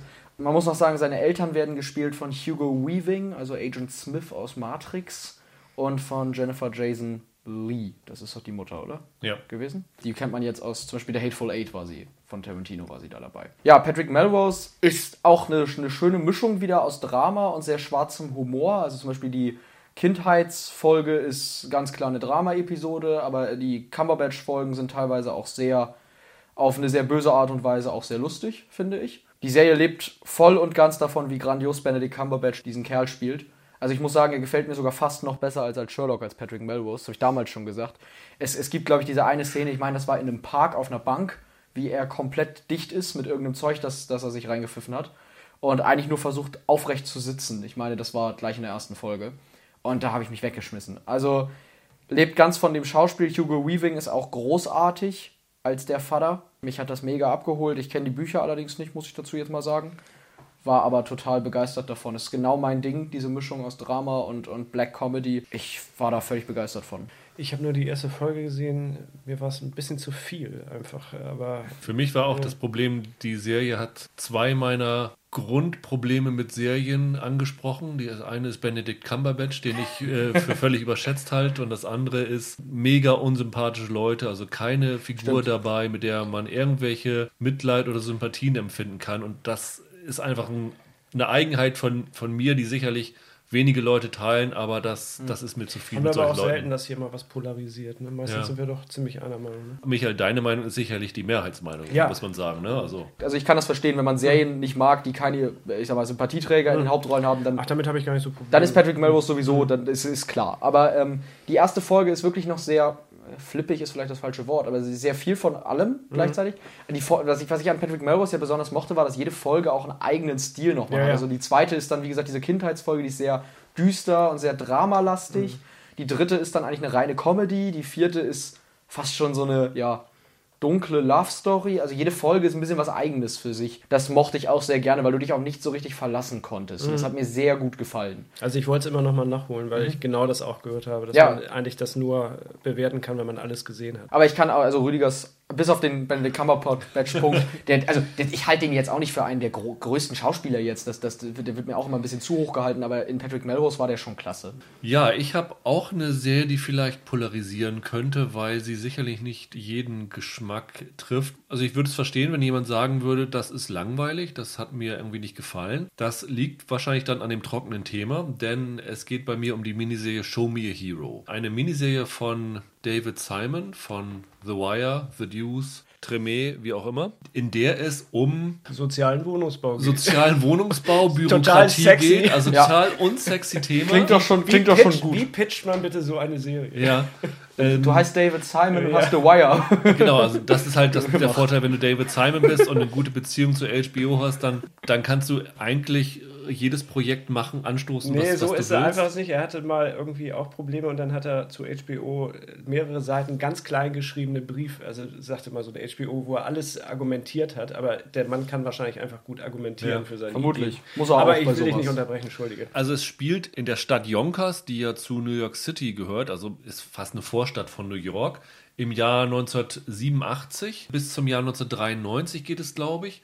Und die Serie beginnt mit einem Selbstmord, nämlich der von Oscar Isaac gespielte Nick Wasixko ist der Stadtrat und neue Bürgermeister von Yonkers. Er schießt sich und dann kommt über die Folgen danach, ich glaube es sind insgesamt sechs Folgen gewesen, wird erzählt, wie es zu diesem Punkt gekommen ist. Und es basiert auf einem Sachbuch von Lisa Belkin, das auch Show Me a Hero heißt. Das bezieht sich auf das Zitat Show Me a Hero and I write you a tragedy von äh, F. Scott Fitzgerald. Von Great Gatsby, der Autor, ne? Genau, von Great Gatsby, der Autor. Ja. ja. Es geht halt darum, wie ein Richter befiehlt oder ein, ein Urteil fällt, dass die Stadt Yonkers Rassentrennung mit dem Wohnungsbau durchführen. Und, oder es wird per Urteil festgelegt, dass diese, diese Rassentrennung aufgehoben werden muss. Das heißt, sie müssen sozialen Wohnungsbau in Stadtteilen machen, wo bisher nur weiße Leute arbeiten. Und der neue Bürgermeister, Basixko, der ist halt aufgrund dieses Urteils ins Amt gekommen und muss dann aber die Suppe von diesem Urteil ausbaden. Und das ist natürlich extrem schwierig, weil die ganzen Weißen protestieren natürlich, dass sie jetzt hier diese drogensüchtigen Schwarzen in ihrem Viertel haben und dass die Kriminalität hochgehen würde. Ich glaube, Catherine Keener spielt die eine ähm, sehr resolute Dame, die dann im Lauf dieser Serie einen ziemlichen Wandel durchmacht. Die Serie ist sensationell besetzt, also du hast James Belushi dabei, du hast Alfred Molina dabei als, als Stadtratsmitglied, John Bernthal von The Punisher zuletzt äh, spielt einen Anwalt der Bürgerrechtsbewegung, Winona Ryder ist die Präsidentin des Stadtrats, Clark Peters von The Wire ist dabei, also unglaublich gutes Cast. Und ja, das Thema ist wirklich unglaublich dröge. Und trotzdem hat mich das irgendwie gepackt. Ich habe mich wirklich nach dieser Serie für die Winkelzüge von sozialen Wohnungsbau interessiert. Und das muss man erstmal hinkriegen. Also Ja, ja. allein dafür ist das schon. Simon ist schon ein großartiger Erzähler, Ja. ne? das muss man sagen. Habt ihr das eigentlich gesehen? Nee, ich hab's nicht Ja, ich hab's, ich hab's auch gesehen. Ich bin ein großer Simon-Fan. Ja. Mir hat's auch gut gefallen. Um ehrlich zu sein, als ich es dann gesehen habe, dass du es drauf hast, habe ich auch gedacht, ja, stimmt, das war ziemlich gut. Aber da ist so meine, meine alte Devise, wenn es mir selber nicht einfällt Ja. beim Listenschreiben, dann genau tue ich es wohl auch nicht drauf, weil dann hat es irgendwie dann nicht genug Eindruck hinterlassen Ja. wieder. Aber ich glaube, hätten wir den, also wäre es jetzt dieses Jahr gekommen, Show Me Hero, hätte ich es vielleicht auch drin, dann wäre es mir vielleicht noch präsenter gewesen. Aber es war eine sehr gute Miniserie, muss man Ja, sagen. ich finde ja auch die Miniserien von Simon auch wirklich interessant, weil er dann auch wirklich die Chance hat, sich in so einem Thema auszutoben. Also zum Beispiel Die ist leider 2008 gewesen, sonst wäre die bei mir sicherlich da drauf. Generation Kill, diese Irakkriegsserie, Ja. die fand ich Ja. fantastisch. Man muss auch sagen, der sucht sich einfach, also auch The Wire, da braucht, also mit The Wire braucht man niemandem erklären, warum das gut ist, aber der sucht sich einfach auch Themen raus, wie ihr vorhin gesagt habt, die eigentlich erstmal unsexy klingen. Also wo man denkt, um Gottes Willen, wie hast du das denn durch den Sender Aber gekriegt? The Juice war schon ein bisschen leichter. The Deuce war wahrscheinlich ein bisschen einfacher, ja, Du aber hast den Job, der hatte den Satz noch nicht beendet. ja, ja, Sex sells so ungefähr, aber Dieser unbedingte Wille, eine Geschichte zu erzählen. Ja. äh, Und das spürt man bei dem immer wieder. Ne? Und dass er dann eben Typ. mal eben mal das, äh, die Form der Miniserie wählt und mal, mal über mehrere Staffeln geht. Das ist schon faszinierend. Ja. Also ich war auch damals ein großer Fan von Tremé, was ja sehr amerikanisch ist von ganzen, äh, aber allein schon wegen der Musik und dieses ganze Lebensgefühl, was die so transportiert hat. Und es war nicht dieses, äh, trotz des ganzen, der ganzen New Orleans-Kultur war Ja. es nicht dieses Klischee von New Orleans. Das war schon ganz großartig. Rüdiger hat es ja auch gerade durchklingen lassen. Simon ist immer so unbedingte Authentizität, ne? um jeden Preis. Das finde ich auch klasse. Also Er holt sich ja auch immer so wirklich renommierte Leute an die Seite bei solchen Serien. Zum Beispiel hier hatte er ja den William F. Sorcy dabei, der selber auch wie Simon Journalist bei der Baltimore Sun vorher war und Ja. der auch bei The Wire zu diesem unglaublichen, also wenn man dieses All-Star-Cast, ich glaube gerade in der dritten Staffel, wo die ganzen Krimi-Legenden, Dennis Lehane und was weiß ich alle dabei waren, die stehen halt dafür, dass sie halt solche, solche Themen auch aufarbeiten können, dass es dann auch interessant wird und wirklich so der Staub davon runtergeklopft wird. Und jetzt ohne, ohne irgendwelche, weiß ich nicht, Stripperin durchs Bild laufen zu lassen, ja. sondern wirklich nur durch die Thematik, weil sie halt nicht erzählen, was sozialer Wohnungsbau ist, sondern sie erzählen, was bedeutet sozialer Wohnungsbau für die Beteiligten dabei. Ja. Also diese menschliche Linse auf solche Projekte. Und das ist halt wirklich David Simon pur. mit, mit Oscar Isaac, ja, gibt es das eigentlich auch äh, im- fürs Heimkino? Ich, glaube, ich glaube, das gibt es auf DVD, ja, Okay, ja. alles klar. Kannst du noch gleich ordern. Mache ich. Andreas, deine vier. Matryoshka Russian Doll. Ja. Mal nicht überstimmt? Nein, nein. Ich habe sie auch bei mir drauf. Wäre bei mir meine 6 gewesen. Na, danke. Na, vielen Dank. Meine acht. Du, was soll ich machen? Einfach eine schöne kleine Murmeltier-Serie, ein bisschen Ja. eine andere Variante. Nochmal zur Geschichte ganz kurz. Sie wird 36, die Hauptfigur steht vor dem Badezimmerspiegel und stirbt kurz darauf auf dusselige Weise. Und steht wieder vom Und steht wieder vor dem Badespiegel und stirbt kurz darauf auf dusselige Weise. Und auf jeden Fall merkt sie, dass sie immer wieder den gleichen Tag erlebt, der gleiche Tag aber auch irgendwie immer ätzender wird äh, und sich auch einiges verändert. Also es ist nicht alles immer so gleich bleibt, sondern die Partygäste werden immer weniger sukzessive, warum auch immer. Naja, sie erlebt diesen gleichen Tag immer wieder und muss sich natürlich fragen, was ist der tiefere Sinn dieses Ganzen und wie komme ich da raus? Da ist man schon mal in der Geschichte drin und es ist schon so spannend erzählt. Die Hauptfigur ist am Anfang nicht sehr sympathisch. Also ich brauchte ein, zwei Folgen, um mit der Figur warm zu werden. Dann wollte ich aber auch wissen, was, was passiert da, was geht da ab. Und dann kommt, ich glaube, Folge 4, gibt es dann nochmal so eine Begegnung, die Folge- Ende der Folge 3. Ende der Folge 3, die der, der Geschichte nochmal so einen zusätzlichen Kick gibt, wo man sagt, jetzt aber erst recht. Ich will jetzt auch nicht zu viel verraten. Also dieses Thema, immer derselbe Tag und warum, gab es ja schon ein paar Mal. Eine wunderbare Variante diese, dieser Idee. Hat für mich eigentlich auch so den Charakter, ich bräuchte keine zweite Staffel sehen. Ich finde auch das Ende sehr, sehr gelungen insgesamt. Die letzte Folge ist für mich so eine Gänsehautfolge. Genau. Und äh, deswegen habe ich es jetzt hier auch bei Miniserie. Also, wie gesagt, ich finde Matryoshka auch super. Ich glaube, ich habe in unserem Jahresrückblick-Podcast schon erwähnt, was ich bei Matryoshka so genial fand, war, dass die Figur sich mal endlich nicht so doof verhält wie andere Figuren, die in sowas drinstecken. Die stört schon manchmal. Nee, aber ich meine damit, Nein, ich weiß, in anderen Figuren ja. ist es so, die sterben drei, vier Mal oder Ja. drei, vier Mal wird der Tag neu gestartet. Dann kapieren sie erst, dass sie in einem Loop sind. Beim ersten Mal denken sie, sie haben das geträumt. Ja, Beim ja. zweiten Mal denken sie, hä, habe ich ein Déjà-vu? Ja, ja. Und sie kapiert halt sehr schnell, was Und los sie fängt ist. dann auch nicht an, Klavier zu lernen. Oder? Nee, äh, so ein Blödsinn. Ich fand das Ja. super. Geht mir auch so. Also Wir haben ja, wie gesagt, im Jahresrückblick schon drüber gesprochen. War auf jeden Fall eine, tolle Serie. eine totale Überraschung. Also Ja, man kam aus, kam aus dem Nichts. Ja, Michael, deine Vier. vier. Ja, ich sag danke an Scott Frank, der ist der Drehbuchautor von Logan, wer sich mit Superheldenfilmen beschäftigt. Ja. Es geht nämlich um die Netflix-Miniserie Godless. Okay, ja. Eine äh, Western-Serie. ich bin Ja. raus. Die auch. Ich habe sie, ich habe reingeguckt und war dann auch schnell raus.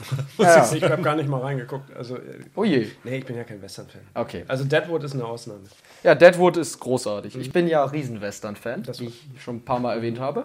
Und ja, das Ganze ist am 22. November 2017 auf Netflix gekommen. Ich glaube, gleich alle sieben Folgen auf einmal. Es geht um einen Outlaw, Roy heißt der, gespielt von Jack O'Connell, der sich vor seiner Gang versteckt.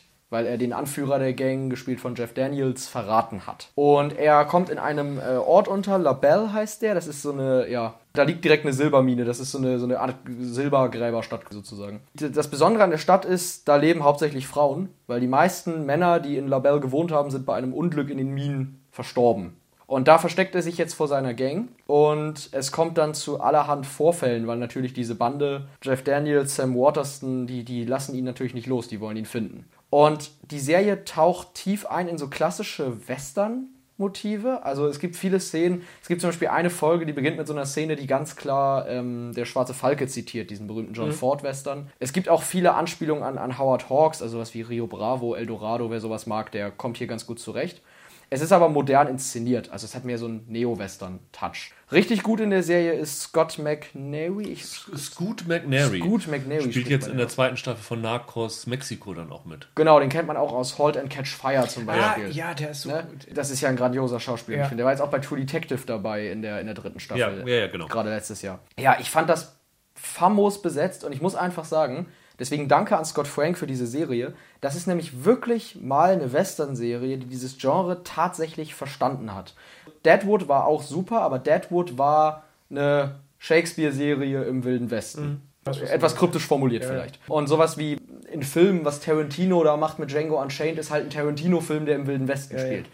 Godless ist eine Western-Serie, wirklich für Western-Fans des Genres. Und das fand ich großartig. Also wenn man das mag, ist man da voll drin. Das hat wirklich düstere Figuren. Das hat mit, diesem, mit dieser Idee, dass dieser Outlaw sich quasi unter einer Frauenstadt versteckt, auch einen schönen Genre-Twist, den du jetzt noch nicht tausendmal gesehen hast. Ich fand's ganz klasse. Also die Optik ist toll. Ich weiß nicht, du hast reingeguckt? Ich habe die erste Folge gesehen, wo es dann nach diesem Überfall losging, ja. wo dann irgendwie die Leichen auf dem, weiß nicht, Strommasten oder irgendwas genau. rumhingen. Ja. Dann kam Michelle Dockery da in ihrem Kostüm rein, wo ich dachte, okay, jetzt ist äh, von Downton Abbey ins nächste Kostümdrama und habe ihr das, diese Rolle einfach nicht, nicht abgenommen. Also die ist wirklich für mich mit Downton Abbey, sie ist ein bisschen vorbelastet mit Downton Abbey und ich finde halt, es war nicht besonders clever, ein weiteres Kostümdrama, auch wenn es im Westen ist, zu machen. Also da hätte sich noch ein bisschen was anderes ausdenken sollen. Wobei ihre Rolle sehr anders ist als in Downton Abbey. Also ja, ja, ja, klar ist diese Rolle anders, aber irgendwie so die Assoziation hat man mhm. dann irgendwie da. Spricht sie nicht sogar auch mit britischem Akzent dort? Das stimmt. Ja, das stimmt. also hatte mich ein bisschen rausgerissen. Ich finde natürlich Sam Waterston cool. Ja. Mit seinem Bart passt er ja auch einfach in so eine Western-Szenerie super rein. Mhm. Ich war dann nach der ersten, sie hat mich einfach nicht gepackt. Vielleicht muss ich dann einfach nochmal eine Chance geben. Also nachdem, was du es jetzt erzählt hast, ja. äh, hatte ich eigentlich ich sofort Lust gehabt. Ich, also ich muss auch sagen, ist natürlich eine Empfehlung unter Vorbehalt. Wer jetzt mit Western nicht, ja, der, der wird da jetzt auch nicht warm Western ist ne? häufig eher so ein, so ein Kostümquatsch. Ja, äh, zumindest als, mittlerweile. Wie du ne? sagst, auch bei Tarantino, die haben halt einfach nur Cowboy-Kostüme an. Ja. Aber es ist das Genre nicht verstanden. Mhm. Ne? Da ist schon was dran. Und, und Godless ist mhm. halt, es ist quasi eine Western-Idee, die, die es in den 50ern hätte geben können, aber halt mit modernen Mitteln auf eine ja. moderne Art erzählt. Und ja. das finde ich grandios. Ja, meine Nummer 4, ich glaube, da, da können wir gleich rübergehen. Homecoming hat jemand höher, oder? Ja. Du? Okay. Dann, Andreas, deine drei.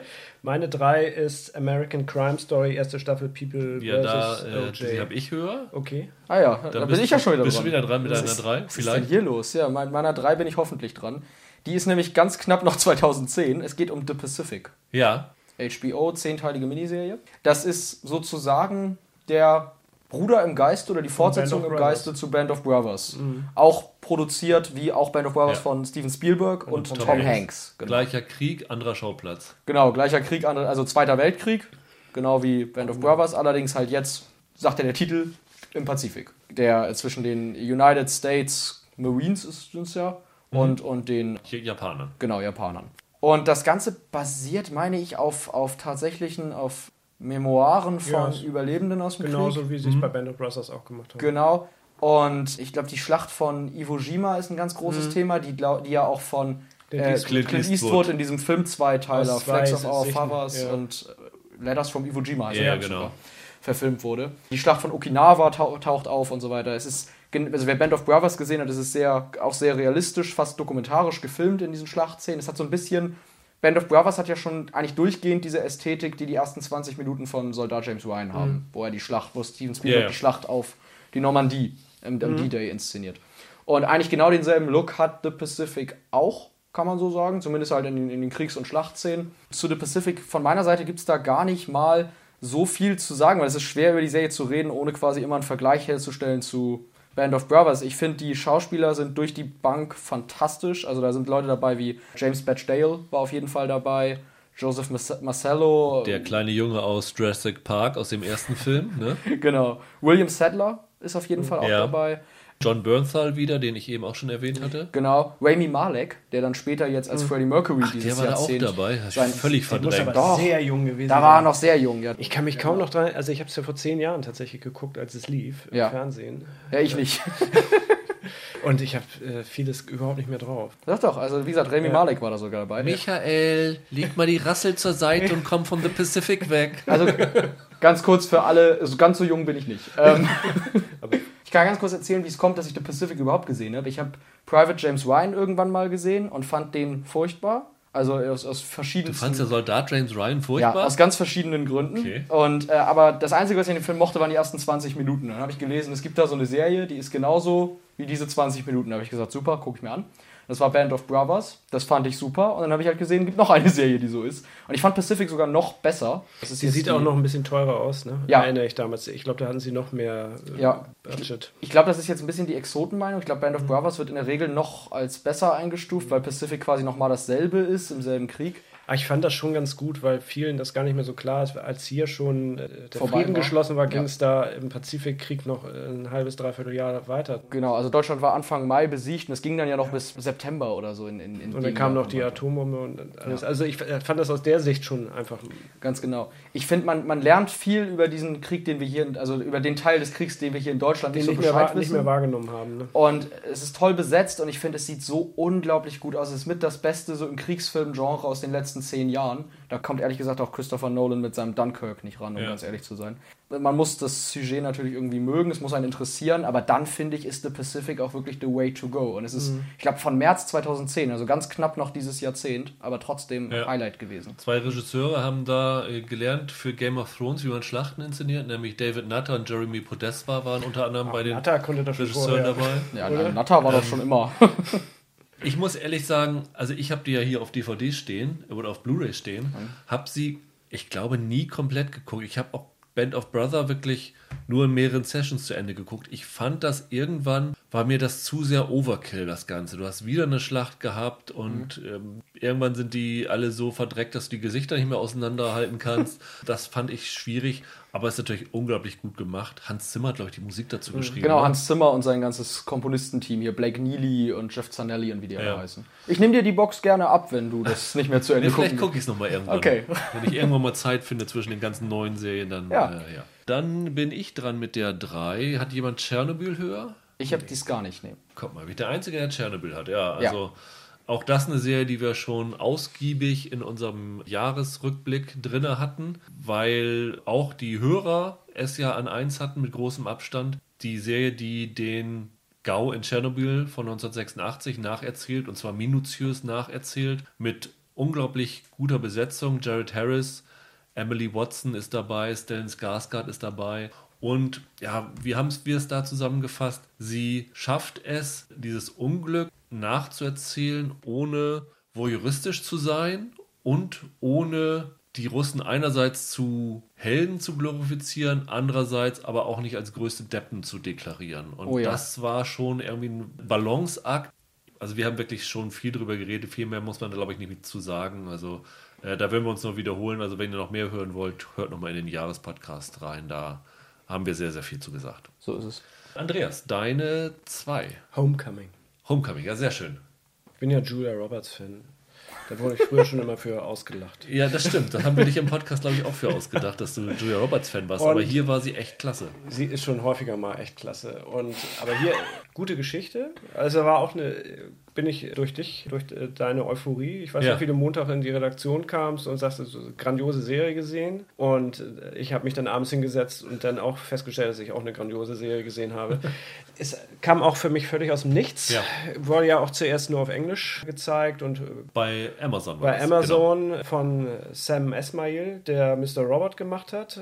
und da was ganz anderes. Es ist wirklich eine sehr, sehr kleine Serie, die aber visuell trotzdem teilweise sehr stark ist, so mit langen Szenen ohne Schnitten und was sie so arbeitet. Was heute auch so üblich ist, aber ästhetisch alles wunderbar. Und das Wunderbare ist, es ist einfach ästhetisch auch wahnsinnig viel Alfred Hitchcock drin. Also Ja, so mit, ja. mit, mit Zoom-Objektive, wie, wie mit Perspektive gespielt wird. Aber erstmal zur Geschichte. Es geht halt äh, darum, dass mit Kriegsheimkehrern und Veteranen in irgendeinem seltsamen Klinik was geschieht. Man hat den Eindruck, das ist halt so, so was Psychotherapeutisches, damit die ihr Kriegstrauma aufarbeiten. Julia Roberts spielt eine der Psychotherapeutinnen. Nun wird die Geschichte aber auf zwei Ebenen erzählt. Es gibt die Geschichte aus der Vergangenheit, wo Julia Roberts halt die Therapeutin spielt, und es gibt die Geschichte in der Gegenwart. Also es ist ja 2018 erschienen, Ja. also es in der Gegenwart sozusagen ist diese Home, Ja. diese Geschichte von diesem Projekt Homecoming Ja. und das andere wird im Jahr 2022, also in der Zukunft. Ach so, das hatte ich, das hatte ich jetzt Genau, gar nicht also so. die beiden Zeitebenen, Ja, das, ja, genau. was ist- für uns ja. Gegenwart ist, ist dieses Genau. Projekt, ja. Auf jeden Fall ist es so, dass in der Zukunft das so ist, dass jemand von einer Behörde rausbekommen will, was da eigentlich vor sich ging. Vom vom Verteidigungsministerium. Verteidigungsministerium und Julia Roberts aufsucht.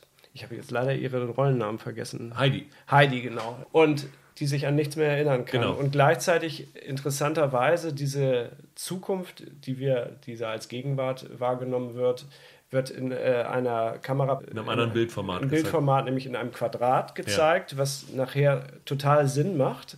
Am Anfang denkt man, das ist nur so ein Gimmick, um Aufmerksamkeit zu erzeugen, aber nein, de- dem ist überhaupt nicht so. Das ist ein ga- ganz großer Hitchcock-Moment fast. Naja, und gleichzeitig wird diese Geschichte aufgedröselt, was da eigentlich wirklich vor sich geht. Und das ist eigentlich ein ziemlich irrer Twist, weil man sich vorstellen kann, dass, dass Ja. sowas möglich ist. Und es geht vor allen Dingen um die Beziehung zwischen der Heidi und einem der, der ehemaligen Soldaten, mit dem. Walter Cruz, gespielt von Stefan James, Ja. Der jetzt, glaube ich, zuletzt in If Beale Street Could Talk war dabei. Genau, ne? Street Naja, der sich auf jeden Fall zumindest zu Heidis Verwunderung immer mehr verändert. Ja. Und sie war, kann sich das am Anfang gar nicht erklären, bis dann sich tatsächlich herausstellt, was da wirklich vor sich geht. Und gleichzeitig, wie gesagt, will der von She Wickham gespielte äh, Beamte vom Thomas Verteidigungsministerium Grasco, genau. Will herausfinden, was da jetzt wirklich passiert ist und bleibt da so ganz hartnäckig am Ball, bis das tatsächlich irgendwann sich auch alles auflöst und sich die Perspektiven auch öffnen. Das, das Interessante ist ja, dass das eine Serie ist, die vom Genre her ein klassischer Thriller ist, Mhm. fast, aber er erzählt das in halbstündigen Folgen. Das haben zwar andere Serien auch schon versucht, also im Drama-Bereich. Orange is the New Black hat ja auch so Drama und äh, Comedy vermengt, aber das ist der erste, glaube ich, der es so mit dem Thriller gemacht hat. Und das ist irgendwie dann auch, dadurch hast du auch diese riesige Bingebarkeit von dieser ja, Serie ja, dabei. man muss sie zu Ende gucken. Ein netter Gag ist auch noch, dass letztendlich der Soundtrack aus äh, anderen Soundtracks Genau. besteht Unter anderem All the President's Men und so. Also und äh, man immer so ein Déjà-vu hat, weil Ja. man diese Musik so kennt. Und was ich auch ästhetisch wunderbar fand, dass die letzte Szene immer lange stehen bleibt. Ja, ja, genau. Da sind wir wieder bei dem, bei Amazon war man zumindest so nett und hat wirklich nicht abgeschnitten, sondern hat wirklich die Minute lau noch laufen lassen und normalerweise bei Netflix wäre sofort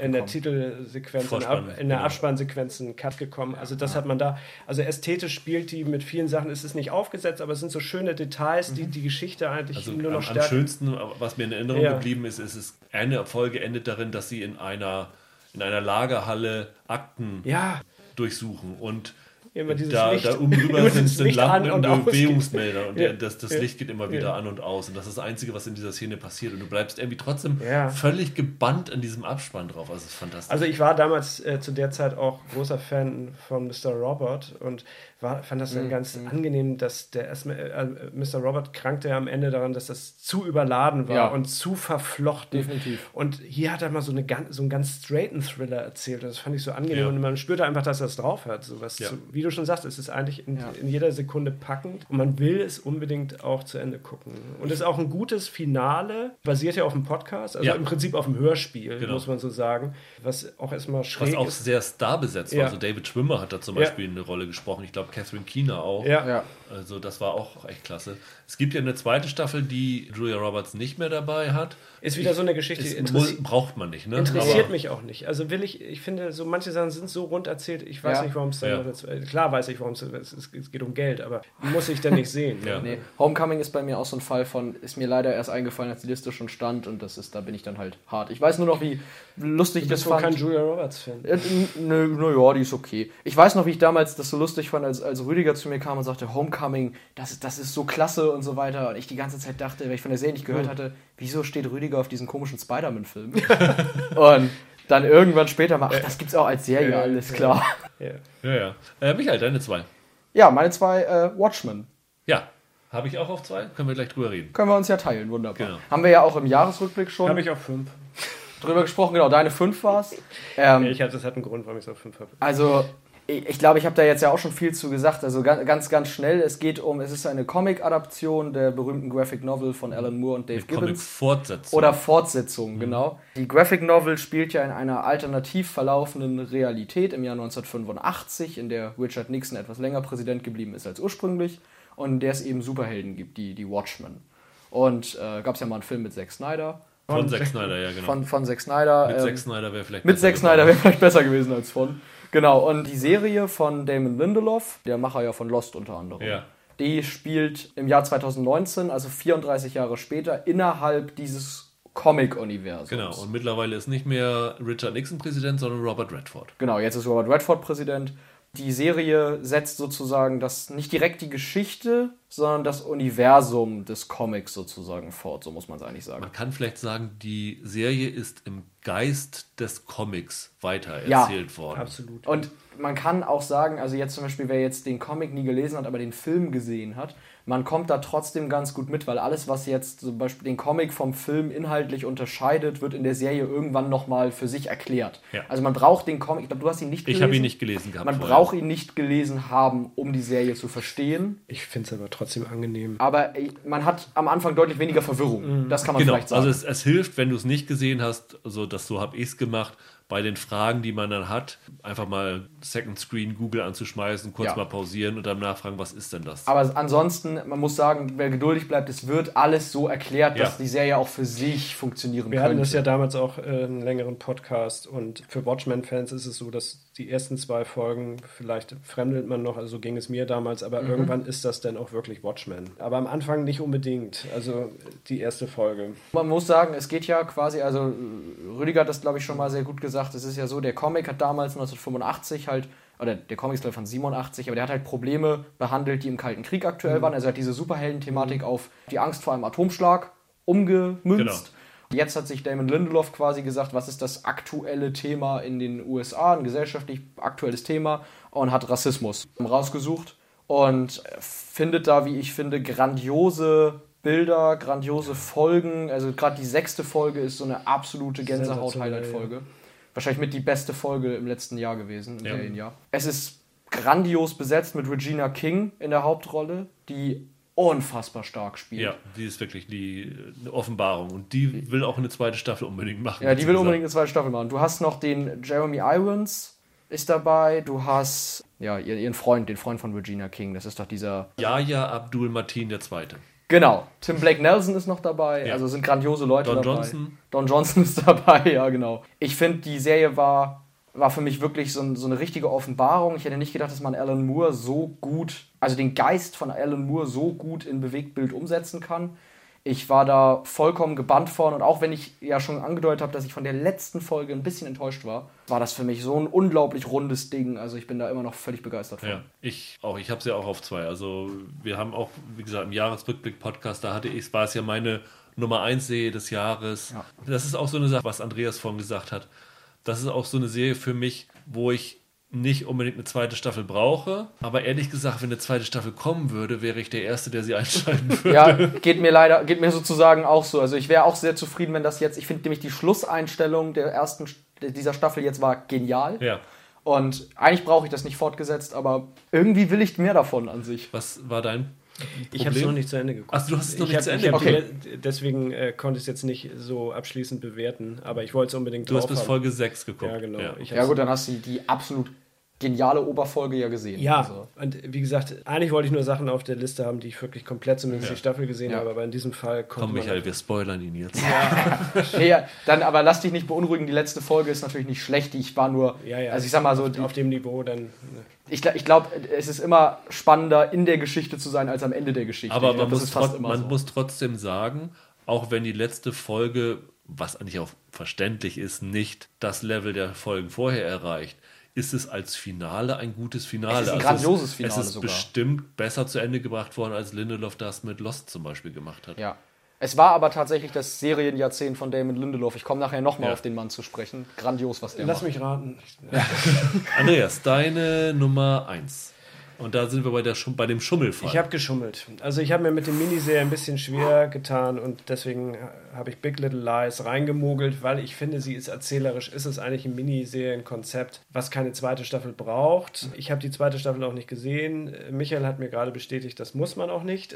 Ja. Die Genau, erste, also, also für Andreas wird es eine abgeschlossene Miniserie bleiben. Von daher Ja. ist es auch okay, den Ja, auf wir haben zu ja, haben. es gibt ja so Sachen, die werden einfach, klar werden sie fortgesetzt, weil sie erfolgreich sind, aber künstlerisch ist das nicht notwendig. In diesem Fall ist das einfach wahnsinnig gut abgeschlossen. Es geht halt um verschiedene Mütter in so einem noblen Monterey heißt das in Kalifornien, wo überwiegend äh, Wohlhabende wohnen. Ja. Und da zieht eine junge Mutter hin, die nicht ganz so wohlhabend ist äh, mit ihrem Sohn. Und dann gibt es gleich Probleme an der Schule mit ihrem Sohn. Und man äh, erfährt wahnsinnig viel über das Leben, äh, was so eine glitzernde Fassade hat. Und natürlich, äh, die Fassade bröckelt wahnsinnig. Nicole Kidman spielt eine Mutter, die mit so einem soziopathischen Ehemann geplagt ist, von dem traktiert wird. Und Reese Witherspoon, so eine Helikoptermutter erster Güte, spielt. Och, naja. Nein, schon, das stimmt. Laura Dern, die ich ja immer großartig Ja. finde, spielt da so eine IT-Managerin, die auch irgendwie So ihr ein Leben. bisschen in der ersten Staffel die Rivalin. Ja, dafür, genau. ne? Ja. Das Leben nicht im Griff hat. Also es geht viel um das Leben, das Familienleben in dieser in Monterey. Und es ist einfach. Diese, das muss man wirklich sagen, das Cast ist sensationell. Ja. Äh, die, Ja. die Schauspieler, Nicole Kidman alleine rauszunehmen, wäre jetzt schon unfair, aber sie ist wirklich auch so, so gut, hat man sie selten gesehen wie dort. Wenn überhaupt schon mal. Und die anderen sind nicht minder. Nein. Also das ist, also es packt einen einfach so, weil das Schauspiel so, so fantastisch ist. Es ist so ein Ding, da guckt, fängt man bei Folge 1 an und hört bei Folge 5 auf und macht eigentlich keine Pause. So, so zwingend ist die Geschichte. Es geht ja mit einem Thriller, es, eigentlich ist es auch noch ein versteckter Thriller, weil es geht um einen Todesfall auf so einer äh, Schulparty. Schulparty. so eine Benefizskala Wo für, jemand für Eltern. stirbt. Genau, das, Äh, ist, das ist die Klammer. Je, jemand wird ermordet und, Und man äh, es will- wird nicht genau. gesagt, wer tot ist und wer, wer äh, der Täter ist. Nicht mal, ne? nicht mal welches Geschlecht. Also man weiß nicht Genau. mal, ob ein Mann, eine Frau, Das ein ist- Kind gestorben Das ist. ist tatsächlich so, das ist da auch noch drin. Braucht es eigentlich gar nicht, aber ist da auch noch so Mhm. mit drin. Es ist einfach diese. hat halt so eine schöne Klammer, weil Ja. in den Folgen wird immer wieder auf das Verhör mit verschiedenen Ja, Leuten aus der Stadt, die eigentlich nur so Genau. kleine Rollen haben, Genau. so ein bisschen wie so ein griechischer Chor im Ja. alten Theater, der das so Ja, kommentiert. genau, ne? genau, Ich genau. fand, das war eine schöne Idee und die letzte Folge ist dann ja auch so ein intelligenter Dreh, dass man die ganze Zeit rät, okay, wer, wer ist es denn jetzt? Weil die letzte Folge dann auf dieser Party spielt, das Mhm. Ja, kann ja. man sagen. Und wer, wer stirbt Ja. denn jetzt und warum? Überhaupt sensationell inszeniert auch, ne? Diese ganze Jean-Marc Pa- Vallée. diese, diese Partyszene und Ja. Statt einer zweiten Staffel hätte man für mich besser ein Prequel-Spin-off drehen sollen über die Paartherapie von Alexander Skarsgård und Nicole, Kidman. ja, das sind die stärksten Ja. Momente, ne? Also sind das genial. ist schon. Also da merkt man einfach, was erzählerisch drin ist in fünf Folgen, ne? Ja. wenn man wirklich eine gute Geschichte hat. Sieben Folgen hat die Oder sieben war's. Sieben, Sieben war's, genau. ja. Ja. ja, Michael, deine Eins. Ja, ich muss kurz sagen, ich habe mich ein bisschen schwer getan. Meine, eins, meine Platz 1 ist eigentlich meine 4, mein Platz 4. Was ich damit meine, Du kannst nicht zählen. Nein, nein, was ich damit meine ist, in, in einer perfekten Welt gibt es ja von Big Little Lies nur die erste Staffel und auch nur drei Indiana Jones Filme. Aber es gibt leider von einigen Serien zweite Staffeln, die mir so ein bisschen dann die erste immer ein bisschen malig machen. Oder ich habe mich hier halt ganz strikt jetzt dran, daran gehalten. Deswegen meine eigentlichen noch drüber wären jeweils die erste Staffel von The End of the Fucking World, von Big Little Lies und von True Detective gewesen. Die habe ich jetzt alle nicht drin, weil die leider alle ziemlich verhunzte zweite Staffeln haben. Ja. Allesamt. Deswegen ist mein, mein Platz 1 was anderes und das ist lustigerweise eigentlich eine dritte Staffel. es geht um Twin Peaks The Return. Ja. Wie gesagt, eigentlich ist es ja irgendwie eine dritte Staffel, aber es gilt ja dann doch als seine eigene ja Miniserie. Eigenständig. Ja. Und das ergibt auch Sinn, aber um ehrlich zu sein, sollte man das, äh, sollte man die ersten beiden Staffeln Ja. gesehen haben vorher. Twin Peaks ist ja die 1990 gestartete Serie von David Lynch über den Mord an, wie hieß sie, Laura Palmer. Ja. die als Krimiserie beginnt und dann sehr schnell sehr lynchig wird, also sehr in Mystery- und Horrorgefilde abgleitet, bis man dann irgendwann ganze Folgen hat, in denen man gar nicht weiß, was gucke ich eigentlich gerade. Also so geht es mir bei Lynch zumindest immer. Definitiv. Es gab dann ja auch noch einen Prequel-Film, Fire Walk With Me. Der war ziemlicher Mist, genau, der, der dann noch äh, vor dem Tod von Laura Palmer spielt. Und ich glaube, die Serie endete damals, lass mich lügen, 1992 und dann gab es jetzt 2017, sehr, sehr lange später halt The Return. Und ja, worum geht's da? Die Geschichte wird quasi 25 Jahre nach dem Ende der Originalserie fortgesetzt. Dadurch fällt es mir jetzt ein bisschen schwer, so ins Detail zu gehen, welche Figur kehrt da jetzt zurück und so weiter. Man muss das halt quasi gesehen haben, es ist sonst ein bisschen schwierig. Man muss sagen, Twin Peaks ist nicht nur inhaltlich zurück, sondern auch stilistisch und sah wahrscheinlich besser aus denn je. Es gab so unglaublich grandiose Folgen in dieser Return-Geschichte. Ich habe am Anfang gedacht, das braucht kein Mensch, dass wir das jetzt nach Ewigkeiten nochmal aufgreifen. Aber es gibt dann diese Folge, die komplett in diesem weißen bzw. roten Raum spielt. Und es gibt der Zwerg, wer, wer Twin Peaks gesehen hat, weiß, wen ich meine. Der Zwerg kehrt in einer Folge zurück. Grandios. Das ist teilweise so genial. Es ist irgendwie eine wahnsinnig intelligente Fortführung, wo Lynch dann anfängt, Twin Peaks so ein bisschen mit seinem Mulholland Drive-Film zu verknüpfen. Und ich finde, da wird so abgefahrenes Zeug gemacht. Also es geht dann halt zurück in diesen, in diesen Ort. Es wird so ein bisschen aufgegriffen, was jetzt aus, dem, aus der Hauptrolle, aus dem Kyle MacLachlan, Dale Cooper. genau, Dale Cooper gemacht wird. Oder was aus dem wurde nach dem sehr kryptischen Ende. Und Lynch entwickelt da ein, ein, ein famoses Setting an Einzelepisoden, die allesamt unfassbar gut sind. Und hat dann am Ende noch die Frechheit, dir in der vorletzten Folge ein fast schon perfektes Ende, für Lynch ungewöhnlich straightes Ende, das die Serie zufriedenstellend zu Ende führen würde, dir hinzuzimmern, um dann nochmal eine letzte Folge nachzuschieben, die sich anfühlt, als wäre es der Pilot für eine komplett andere Serie mit komplett neuen Figuren, das auf den wahrscheinlich bescheuertsten Cliffhanger aller Zeiten hinausläuft, um dir halt wieder ein offenes Ende hinzuknallen. Das ist immer irgendwo zwischen Kunst, Genie und Wahnsinn bei Lynch. Und ich finde, Twin Peaks The Return war eine ganz würdige späte Fortsetzung zu diesem Phänomen damals. Ja, Andreas und ich sind ja nicht so warm mit geworden. Nee, ich Hattest du es eigentlich zu Ende geguckt? Nee, hatte ich auch nicht. Ich auch nicht. Ähm, Ne? Ich war, glaube ich, nach fünf Folgen hatte ich dann. Äh, Mich hat aber auch dieser Hype ähm, äh, auch so genervt. Es war ja wieder alles grandios. Und Man muss auch sagen, es ist ein erstaunlicher Batzen an Serie, den Lynch da hingehauen hat. ne? Das sind 18 Folgen. Mhm. Ja. Er hat 18 Not gehabt. Also Ich, also, wie gesagt, die letzte Folge ist ja eigentlich purer Quatsch, weil das ist eigentlich was kommt. Da geht es um komplett andere Figuren, um eine aber, andere Geschichte. aber das ist natürlich typisch Lynch. Ne? Und dann Und die Leute echt immer wieder vom Kopf stoßen. Also, also es ist wirklich so, die Serie endet perfekt und dann kommt 50 Minuten was anderes und die letzte Minute verbindet das überhaupt erst mit Twin Peaks. Das war was komplett anderes. Ja, es hätten zwei, drei Folgen weniger sein können. Wie gesagt, es wäre an sich auch mein Platz 4. Und ja, der Hype, ich finde Hypes auch total nervig. Ja, ich ich war glaub- sehr glücklich, dass, weil ich hatte wirklich ganz schlimme Befürchtungen, weil ich bin ein großer Fan von der alten Mhm. Twin Peaks Serie, aber dass das wirklich so, ich sag mal, als wäre nichts gewesen, fortgesetzt wird, das fand ich schon klasse. Also, da, nee, also es war schon ein gutes Ding. Also ich werde es mir irgendwann noch mal in Ruhe angucken, wenn das alles so ein bisschen Mhm. Ja. sich gesetzt hat und keiner mehr einem erzählt, wie großartig das ist.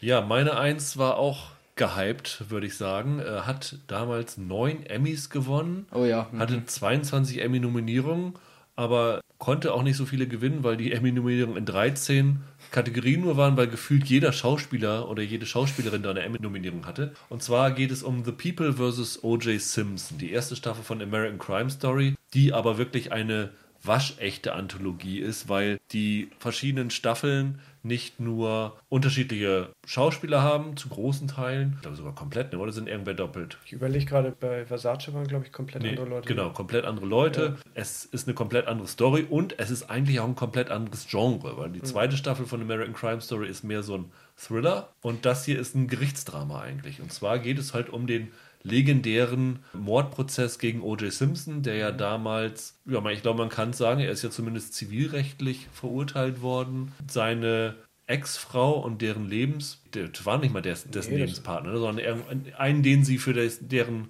Geliebten gehalten hat, umgebracht hat und dann in einem spektakulären Mordprozess freigesprochen wurde, weil die Staatsanwaltschaft und die Polizisten A, die Ermittlungen verbockt haben und B, aber es auch sehr auffällig war, dass halt in dieser Los Angeles Police Department sehr viel Rassismus drin steckt. Also auf jeden Fall wurde da zum ersten Mal so richtig die Rassenkarte wohl gezogen, vor Gericht auch, um letztendlich, was ja auch das gesamte Land gespalten hat, Ja. dieser Prozess. Das ist einem ja auch nicht so klar, wenn man es nicht so miterlebt hat. Meine Frau hat damals in Amerika gelebt und meint, das war das Thema Nummer eins. War es OJ oder war es nicht? Ja, ja.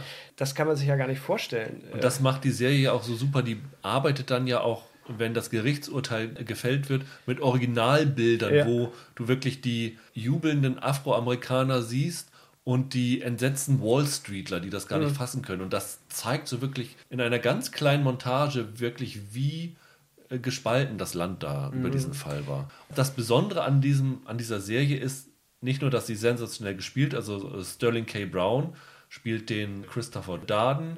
Das ist der Das ist. Staatsanwalt in diesem äh, Prozess. Man kennt ihn aus This Is Us. Genau. Sarah Paulson ist die Marsha Clark, die ist auch sehr, sehr äh, berühmt geworden als Staatsanwältin.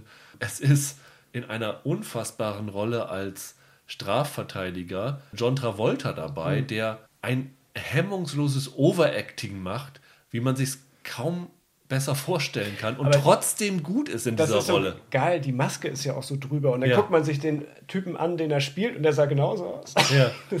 Und Ja. David Schwimmer von Friends spielt den Ja. besten Freund von OJ. Bruce Greenwood, Nathan Lane sind dabei. Chris Bauer, der bei David Simon immer dabei Ja. ist. Also super, super Cast. Aber das Besondere an dieser Serie ist, ich glaube, jeder, fast jeder Mensch auf der Welt oder jeder Deutsche auch, hat mitbekommen, was das für ein Fall war, worum es in diesem Fall ging, dass OJ freigesprochen wurde, dass der Handschuh nicht gepasst hat und dieses und jenes. Aber die Details von diesem Fall, die hat man einfach nicht präsent gehabt. Und das jetzt einfach nochmal in zehn Folgen gezeigt zu bekommen, von der Verfolgungsjagd in diesem weißen Bronco, dieser legendären, bis zu dem, ich glaube, womit endet's? Mit dem Freispruch, ne? Mit dem Freispruch Genau. und dass er wieder in seiner Villa ist und er feststellt, dass er nicht mehr so viele Freunde hat wie vorher. Genau.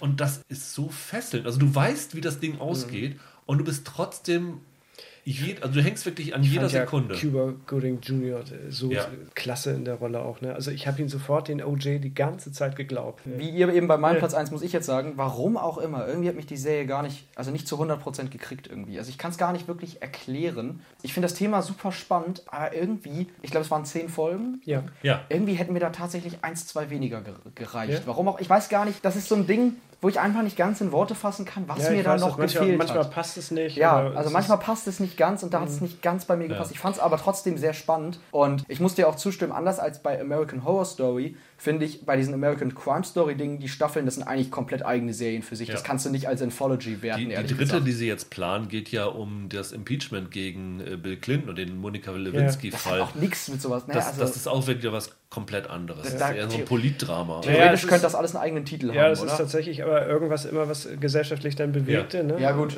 Versace vielleicht nicht ganz so stark gesellschaftlich, auch doch, eigentlich doch auch. Also ich finde auf jeden Fall, dass da wirklich nochmal was, wie du schon sagst, sehr minutiös aufgearbeitet wird, mit vielen Details, die einem so gar nicht so klar Ja. waren vorher. Wie fandet ihr denn da die zweite Staffel im Vergleich? Ah, schwach. Weil ich fand- Ja, ich Wir fanden, ich weiß, wir fanden, wir, als wir den Podcast gemacht haben, hatten wir die ersten drei Folgen gesehen, waren ja noch sehr angetan, also auch vom ganzen Look und so. Aber es tatsächlich hat nicht die gleiche zwingende. Ja. Das ist Ja. was. Finde ich auch. Ja, dann kommen wir zur Königsdisziplin Drama, wo wahrscheinlich die spektakulärsten Serien drin sind. Andreas, deine Nummer 5 Drama. Killing Eve. Killing Eve ist meine 6. Ja, wäre auch meine sechs. Phoebe Waller-Bridge. Phoebe auch, wenn- Waller-Bridge. auch wenn sie nicht dabei ist, irgendwie spürt man sie ja doch. Genau. Wir brauchen echt Wieder, so, wieder so eine Word, Word Cloud. wir brauchen so ein Leuchtschild, das wir immer anmachen, wenn wir über Phoebe reden, oder? Ja, genau. Wir dürfen sie ja jetzt Phoebe nennen. Ich wollte eigentlich so gut abgehangene Sachen hatte ich eigentlich in meinen Ja. Listen, wo ich das Gefühl hatte, auch die nach Jahren noch Bestand hatte, aber bei der, die hat mir so viel Freude gemacht, obwohl das ein bisschen pervers ist, sowas zu sagen bei so einer Serie. Mit der grandiosesten Profikillerin. Auftrags-Profikillerin, die gleichzeitig sowas von durchgeknallt, Du hast, du, psychopathisch hast dich, ist. du hast dich in der Villanelle wiedergefunden, ne?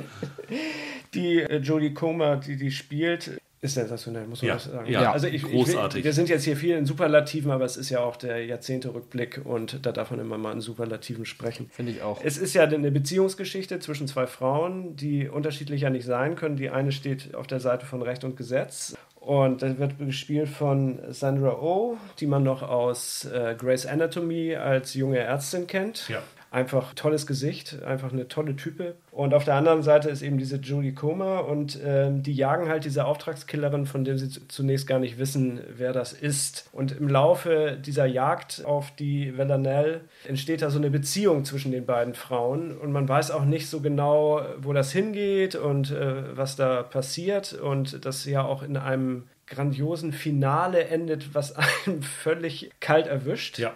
Und die Serie macht aber allein schon eben wegen der Jodie Comer so viel Spaß, Ja, ja. weil ich kann mich an keine.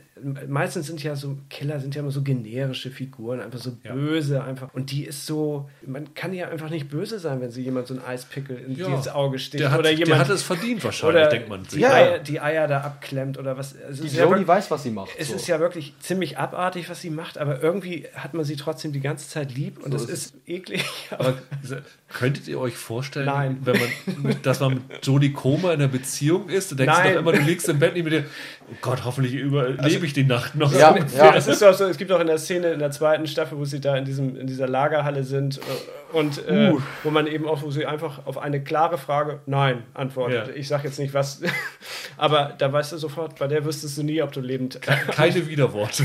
ja, ob du lebend da rauskommst bei ihr. War eine Serie, die für mich einen unglaublichen Sog erzeugt hat. Hattest du die zweite Staffel auch Habe ich auch gesehen? schon gesehen, Ja. finde ich nicht mehr ganz so stark wie die erste. Sagen, Habe ich, alle. Habe ich aber auch nicht erwartet. War mir, da war mir die, die Geschichte einfach ein bisschen zu dünn. Die eigentliche Geschichte ist, wurde ja im Prinzip nur die, die Beziehungsgeschichte zwischen denen weiter ausgebaut. Aber äh, war immer noch gut genug und schloss die Klammer irgendwie am Ende der zweiten Staffel zur ersten. Kann man sich ein bisschen, ob es ein bisschen überkonstruiert ist, weil bei so einer Serie ist es jetzt nicht so schlimm. Auf jeden Fall packt die ein. Ich habe sie mit meiner Frau geguckt, die überhaupt nicht mit diesem Genre anfangen kann und so eher sowas wie Big Little Lies mag und sie konnte aber auch nicht aufhören. Ja, es ist Und da ist dann irgendwas dran. Ne? Also Ja, ich, ich habe ich hab ja auch wirklich mit mir gehadert, ob ich es reinnehme. Und ich muss auch sagen, irgendwie, wenn man mal ganz ehrlich ist, ich glaube, wir haben jetzt Jahresrückblick auf der zweiten Staffel. Das klang so, als wenn die die Serie so runterzieht. Ich finde, die zweite Staffel ist immer noch unfassbar gut. ja, das muss man wirklich Aber sagen. die erste war einfach so ein unfassbar gut. Meisterding. Also noch unfassbar guter, ja, Ja. ganz genau. Ja, das, das, das ist immer das Problem. Ja. Da muss man auch sich ein bisschen von lösen, dass Ja. es nochmal die gleiche Die- die- Brillanz hatte. Die Frage wird halt sein, wenn man in fünf Jahren nochmal so einen Podcast über die besten Serien der Zehner Ja. machen Ja. würde, würde Killing Eve da immer noch dabei sein, Das- weil sie haben jetzt gerade schon die vierte Mhm. Staffel geordert, obwohl die dritte jetzt erst kommt.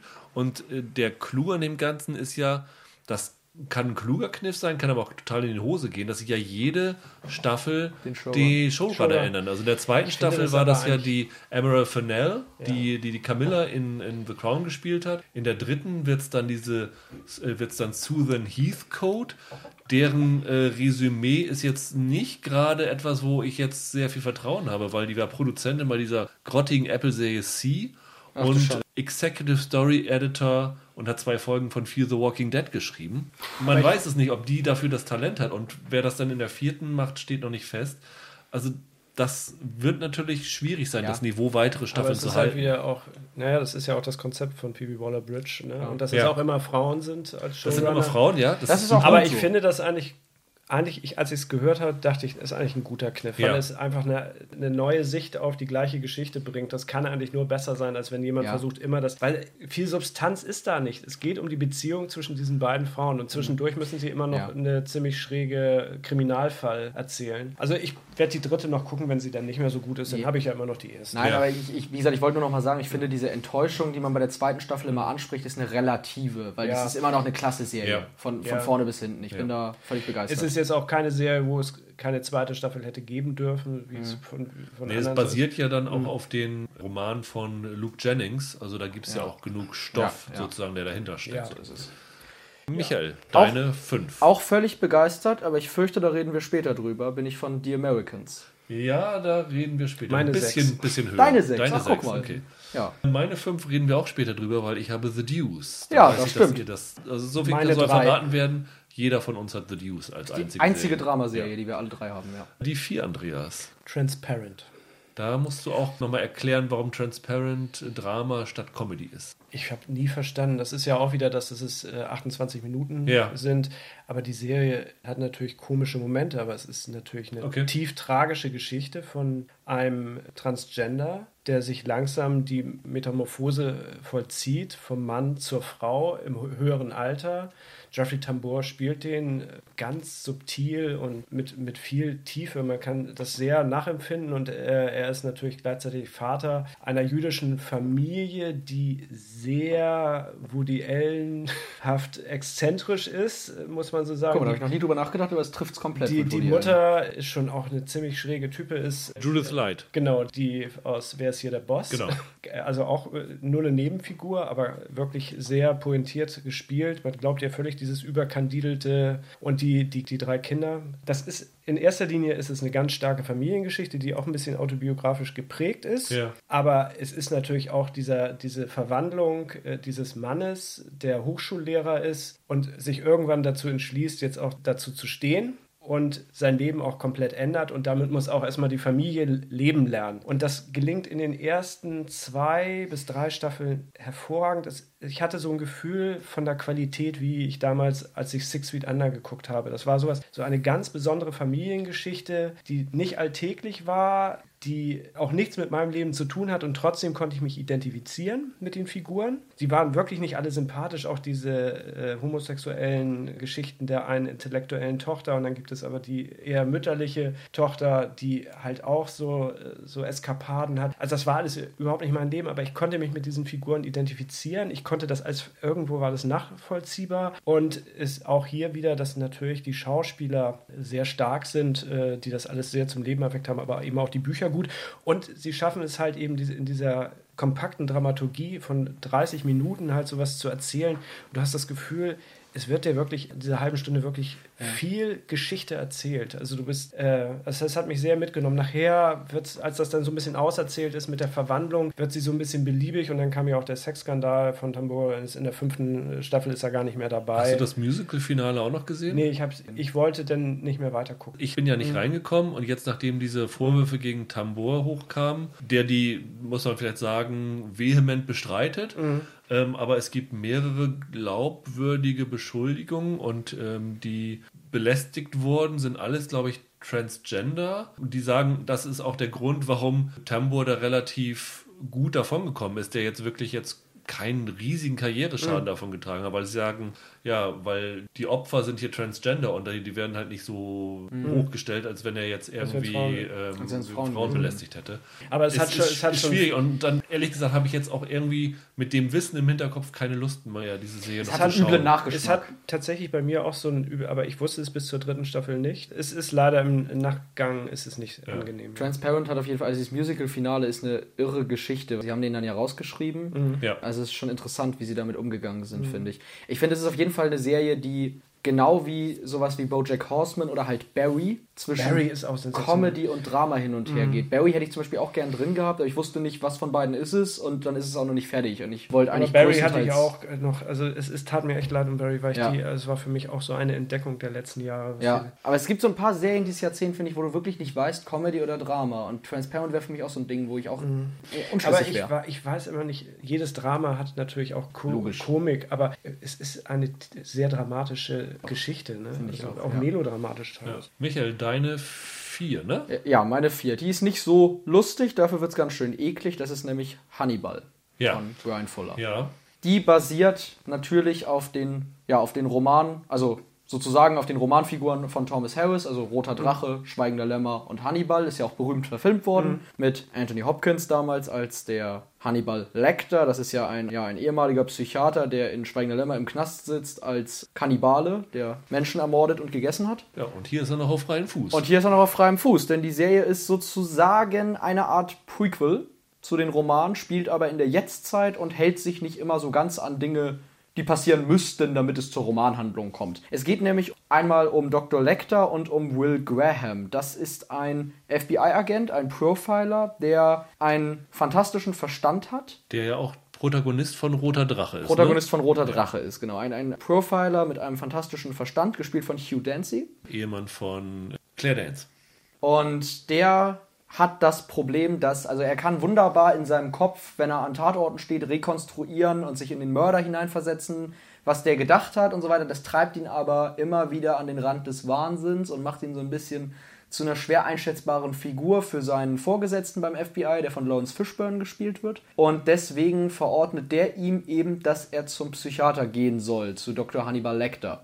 Der da auch schon aktiv, muss man sagen, als Kannibale unterwegs ist und Menschen ermordet, was aber eben noch keiner weiß. Und Will Graham zieht dann Hannibal irgendwann zu den Mordermittlungen hinzu. Es gibt da sehr man muss sagen, fast schon perverse Fälle. Ja, also Menschen, die äh, zum Beispiel. Äh, Pilzplantagen werden. Genau, äh, die zur Pilzplantage werden. Also auf den toten Körpern wachsen dann eben Pilze im Wald und so weiter, die der Mörder abbaut. Und ja, was ist an der Serie wirklich gut? Also, ja, ich, ich finde, Will Graham und Hannibal Lecter sind ein fantastisches Paar. Also Hugh Lecter Dancy, wird gespielt von Mats Mikkelsen. Mats Mikkelsen, gesagt, genau. genau ähm, weil sie kennt man zum Beispiel aus Casino Royale oder aus, ja. diesen, aus, aus vielen dänischen großartigen Filmen.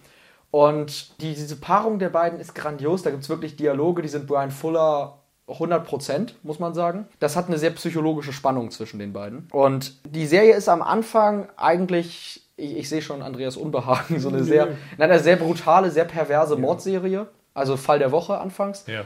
Entwickelt sich dann aber später sehr viel serieller. Also später gibt es dann große übergeordnete Handlungsbögen. Man muss auch sagen, die dritte Staffel behandelt zur Hälfte quasi ist es eine Adaption des Romans Roter Drache, hat dann auch einen großen Schauplatzwechsel. Ich bin großer Fan der Romane, ich liebe Schweigender Lämmer, den Film, ich mag sogar den Ridley Scott-Film Hannibal, obwohl er seine Krankheiten hat. Ich bin ja der von der Roten Drache-Adaption Manhunter von äh, Michael Mann, die finde ich ja richtig fantastisch. Brian Cox noch als genau. Hannibal Lecter, ne? ja. Und William Peterson. Und William Peterson. Später nochmal von Brad Ratner wieder mit Hopkins verfilmt genau, worden. Genau. Mit, mit, ich glaube, Edward Norton war das dann, der den Graham spielt. Ich finde Brian Fuller klasse. Ich finde diese Dialoge grandios. Und es ist wirklich so eine Art schöner Sterben. Also ich glaube, es gibt ja. keine Serie, die etwas so unfassbar Brutales und Ekliges, ja. wie eine menschliche Pilzplantage ja. oder Menschen mit, mit irgendwie Hirschgeweihen auf dem Kopf und ausgeweidet. Oder so, dieser, dieser Totempfahl am Strand. Genau, so ästhetisch es ist, inszeniert. Es ist lustig, dass du sagst, ich finde nämlich Brian Fuller auch klasse mhm. und ich fand ihn da dann plötzlich nicht mehr ganz so klasse. Ich, erstmal müssen wir noch sagen, Lecter hat selber auch eine Therapeutin, ja. eine Psychiaterin, die wird gespielt von Gillian Anderson. Ja. ja. Die auch äh, im Laufe der drei Staffeln sind es, glaube ich, gewesen, eine immer größere Rolle ja, bekommen. In der dritten Staffel ist sie quasi dritte Hauptfigur. Was ich aber sagen wollte, ist, Brian Fuller hat ja vorher Pushing Daisies gemacht, die ja visuell ähnlich spektakulär ist, aber auf ganz andere Seite. Ja, die war ja die war sehr, sehr hell und das hier ist sehr, sehr düster. Sehr, sehr bunt war sie vorher. Das geht aber beides auch um Tod, ne, ja, beide ja. Serien. Das ist irgendwie auch. Dead Like Me, da ging es übrigens auch um Tod. Stimmt, war auch, auch Fuller, ja. Ja, absolut. Und das war das ich, mit Mandy Patinkin, ne? Ja. ja. Ich habe die erste Staffel gesehen und fand die auch wie du herausragend. Hab dann aber, ich weiß gar nicht aus welchen Gründen, nicht mehr weitergeguckt. Ich weiß gar nicht, das lief, glaube ich, ursprünglich in Sat 1, ne? Das, ich glaube ja. Und ich weiß nicht, ob das abgesetzt mhm. worden ist und ich deswegen dann nicht weitergeschaut habe. Ich hätte sie wahrscheinlich auch auf meiner Top, Top 10, vielleicht sogar auf meiner Top 5 gehabt, wenn ich sie weiter geguckt hätte und das Niveau gehalten wird. Da ich jetzt aber nur die erste Staffel gesehen habe, war es mir ein bisschen zu. Man, man muss gefährlich. sagen, in der dritten dritte Staffel legt ja sogar noch mal eine Spur drauf. Da gibt es, wie gesagt, einen großen Schauplatzwechsel und da, da ist es dann keine Fall der Woche-Serie mehr, sondern da gibt es wirklich einen großen Handlungsbogen, nämlich halt mhm. den, den roten Drachen. Ja, das eigentlich reizt mich, das, das da nochmal einzusteigen, weil mich hat es am Anfang gestört, dass die hatten wirklich wahnsinnig perverse. ungewöhnlich perver ja, perverse, aber auch sehr fantasievolle. Und das wurde aber dann, das waren immer nur Sachen von zehn Minuten, weil, weil natürlich Hannibals äh, anderes Leben auch noch so viel Raum einnahm mhm. in der Folge. Und ich fand es eigentlich also ich hatte das Gefühl, dass die Fälle eigentlich so stark waren, dass ich das über mehrere ja. Folgen hätte gern gesehen. Ich weiß noch, ich habe damals eine Geschichte drüber gemacht, die hatten extra eine Dame engagiert, die für, ja. die, für das Essen zuständig war. Das, es gibt ja immer Dinner bei, bei Hannibal, der kocht ja auch ganz gerne und dann es deckt er den Tisch so irgendwie ganz mhm. aufwendig und alle Mahlzeiten, die er serviert, sehen zu gleichen Teilen lecker, aber auch völlig abstoßend ja. aus. Es, es, gibt eine das Szene. Das ist eine hohe Kunst gewesen. Also ästhetisch ist die sensationell. Ja, ja mit, mit klassischer Musik unterlegt und dann steht er da beim, am Kochen ganz sinnlich. Mikkelsen spielt das auch fantastisch.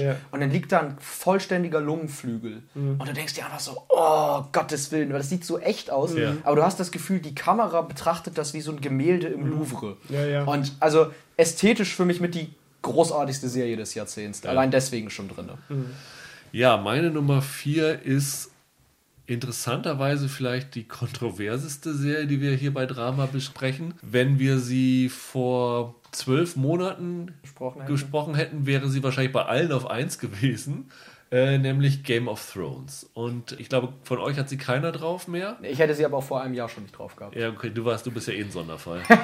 aber Nee, ich hätte sie aber auch vor einem Jahr nicht. vorher auch nicht? Nee, ich aber, dafür, äh, ja, dafür wo die siebte war auch schon ein bisschen, aber Nein, aber wir hatten uns ja schon viel drüber. Mir war es am Ende zu viel Spektakel und zu wenig Ja. Geschichte. So ist es. Aber letztendlich, ich habe auch lange mit mir gerungen und dann habe ich aber gesagt, wenn man sich irgendwann an die 2010er zurückerinnert, Das stimmt. es wird Wird man sich immer an das schlechte Finale an Game of Thrones Nein, aber Game of Thrones Finale, wird aber- immer die Serie sein, die das Jahrzehnt am meisten geprägt Ja, hat. natürlich. 2011 bis 2019. Ich würde sogar sie. behaupten, sowas gab es ja noch nie. So eine Nein. Serie, die so ein Bass erzeugt hat, das gab es noch nie vorher. Ja, das war, das war die Serie. die vergleichbare andere Serie wäre The Walking Dead gewesen. Die ist Ja, auch aber trotzdem. Ja, aber, aber die ist ja viel früher viel schlechter geworden genau. als oder äh, noch viel schlechter als es Game of Thrones je war. Und ich bin wirklich der Meinung, dass, weil die Liste jetzt gemacht wird, weil fast alle mittlerweile solche Listen machen und auf ganz wenigen nur Game of Thrones drauf ist, dass dieses Finale halt im Moment noch so in allen Köpfen ist, Mhm. dass sie den gesamten Diskurs über die Serie dominiert. ja.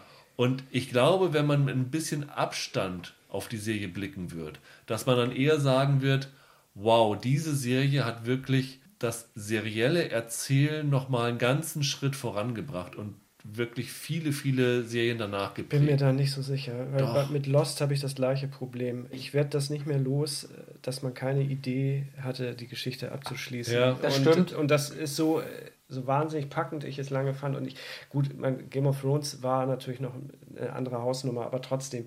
Na gut, das wird die Zeit Es, zeigen. es stimmt, aber ich finde, ich finde, muss man bei Game of Thrones dazu sagen, ich finde es schon etwas grotesk. Also es gab ja jetzt, ich weiß gar nicht, wer es genau war, es gab so eine von einem großen, von einer großen Redaktion aus den USA auch so eine Top 50 der besten Serien Ja. des Jahrzehnts, wo Game of Thrones nicht mal aufgetaucht Ja, das ist. ist natürlich Und das ist bei einer Top 50 einfach lächerlich Ja, das ist so. albern. Also die Serie war das Popkulturphänomen im ich meine, Serienbereich. bei Game of Thrones hat man ja das Gefühl, wir müssen es jetzt nicht aufrollen, aber dass das Ende eigentlich ohne Not vergeigt Ja, wurde. ja, genau. Es, Also- ist, es ist ja kein Ende, wo man sagte, naja, da hat man sich jetzt mit so einer Not behelft, sondern es ist so ein ausgeplätscher. Ja. Naja, ist ja Ich- schon ich- Anders als bei ich, Lost, Ich, anders würde, als bei ich Lost. würde sogar sagen, ich würde sogar so weit gehen und sagen, dass das Ende an sich überhaupt kein Problem ist. Sie hätten diese Geschichte eigentlich genauso weitererzählen können. Ja. Das Problem ist, dass sie am Ende wollten Benioff und Weiss raus aus Game of Thrones und HBO wollte verständlicherweise nicht jetzt irgendwie die Serie an wen anders übergeben.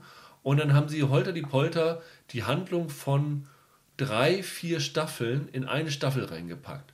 Und deswegen wird alles das, was dort passiert, gehetzt und nicht erarbeitet. Ich finde auch, und die Plotpoints sind gut. Das hat Game of Thrones halt früher ausgemacht. Und wenn du aber wirklich mal an diese, wenn du das Finale mal außen vor lässt und über die Staffeln vorher drüber nachdenkst, dass du eine Staffel hattest, wo du die Hauptfigur Peter Dinklage in eine Kiste gepackt hast, auf ein Schiff geschickt hast und der dann einige Folgen gar nicht mehr Ja, ja. aufgetaucht. Also ich wüsste keine Serie, die sich das so getraut hat und das bewusst zu machen. Ich finde schon, dass Game of Thrones das, was man im Serienbereich machen kann, was man sich trauen kann, schon noch vorangetrieben hat. Und allein deswegen finde ich, gehört sie irgendwie auf so eine Liste auch. Natürlich, ja. Man darf auch nicht vergessen, also wie viel Freude es auch gemacht hat, das zu gucken. Ja. Ne? Also weil es ist wirklich, gerade die ersten vier, fünf Staffeln waren so großartiges Fernsehen. Also es waren so starke Figuren. Und du hast einfach in den letzten zehn Jahren über keine andere Serie mit Leuten so viel geredet wie bei Game of Thrones. Es war halt auch, also die dritte Staffel ist ja die berühmte Red Wedding Staffel Mhm. und ab da ging's, war es ja, da ist es ja nochmal explodiert. Und das war ja, glaube ich, auch direkt nachdem Breaking Bad vorbei war. Es Ja. war ja der, der gesamte Hype, der sich, oder dieses, Mhm. diese Gesprächskultur um Breaking Bad hat sich ja direkt auf Game of Thrones verlagert. Also die Serie hatte genau den richtigen Knall zur richtigen Zeit. Ja. Und das muss man ihr halt Mhm. auch zugute halten. ja gut, das war aber auch Glück, ne? Fortune. Mag sein, aber trotzdem. Ich hätte sie, wie gesagt, vor einem Jahr schon nicht drauf gehabt. Und das liegt bei mir ganz einfach daran, dass der Abfall für mich viel früher beginnt. Also, ich fand die ersten zwei Staffeln nie so richtig toll. Staffel 3 bis 5 sind herausragend gut. Und dann ab Staffel 6 nimmt es aus meiner Sicht schon ab. Ich fand Staffel 7 schon nicht mehr wirklich gut. Und Staffel 6 hatte schon viele Sachen, die sich für mich in die Länge gezogen gefühlt haben. Deswegen war ich von Staffel 8 auch nicht ganz so schockiert jetzt, sag ich mal. Ich fand sogar Staffel 5 echt mies. Das war mit Tatsächlich? Den, mit den Sands, glaube ich, ne?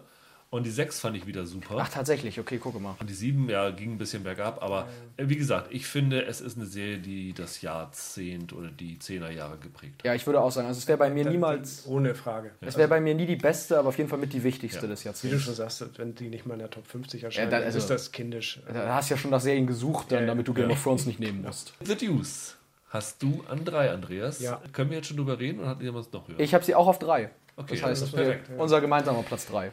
Ja, David Simon musste einmal rein. Ich, Ich bin ehrlich gesagt überrascht, dass du Tremé nicht drauf hast. Du warst ja immer so ein großer Fan ja, davon. ne? bin ich immer noch. Seduce ist einfach griffiger. Ja. Also Tremé muss man sich ein bisschen erarbeiten. Und Tremé sind zu wenige Nackte, muss man sagen. Aber Clark Peters als Häuptling da Ja. mit seinem Federkostüm. Ich hatte tatsächlich auch überlegt, aber ich wollte jetzt auch nicht so abseitig. äh, The Deuce ist schon, war einfach ein, auch Ja. ein Stück tolles Fernsehen. Ich Ja. habe ein Fable für so Geschichten von damals. Das, was ich so fantastisch finde, ist, dass es heute möglich ist, Geschichten aus der Vergangenheit so zu erzählen, dass du das Gefühl hast, die, es findet da wirklich statt. Es ist nicht irgendwie so ein Theater mit Kulisse, sondern es wirkt absolut authentisch und The Deuce steigt total authentisch in die Zeit in New York ein. Äh, und das hat mich schon mal eingenommen und dann ist es einfach auch eine gute Geschichte. Ja. The Deuce steigt ja im doppelten Sinn in diese Zeit ein. Also es, es spielt ja, es geht ja um die Entstehung des, des Pornokinos in den Vereinigten Staaten, in New York. Also es, es spielt. Äh, Nicht nur Porno, es geht überhaupt so um Sex als Ja, ist- wie Wirtschaftsfaktor. wie die Mafia das vor allen Dingen Es- für es ist gewissermaßen- die katholische Mafia Ja, ja, Sex ist- für sich entdeckt. Es ist sozusagen die Weiterführung von Masters of Sex. Also Masters of Sex ist die sexuelle Revolution bei dem einfachen Menschen und The Deuce ist die Ausweitung auf die Wirtschaft. so habe ich das noch nie betrachtet.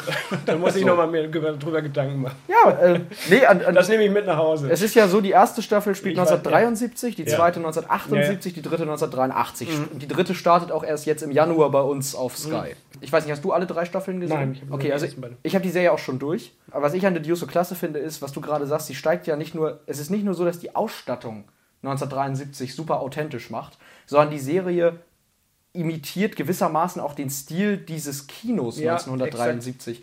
Ich habe so oft Shots gehabt, das waren so simple Sachen Mhm. wie irgendwer geht draußen lang, wo ich dachte, yo, French Connection, so ganz blöd, das hätte auch Friedkin inszenieren ja, können. ja.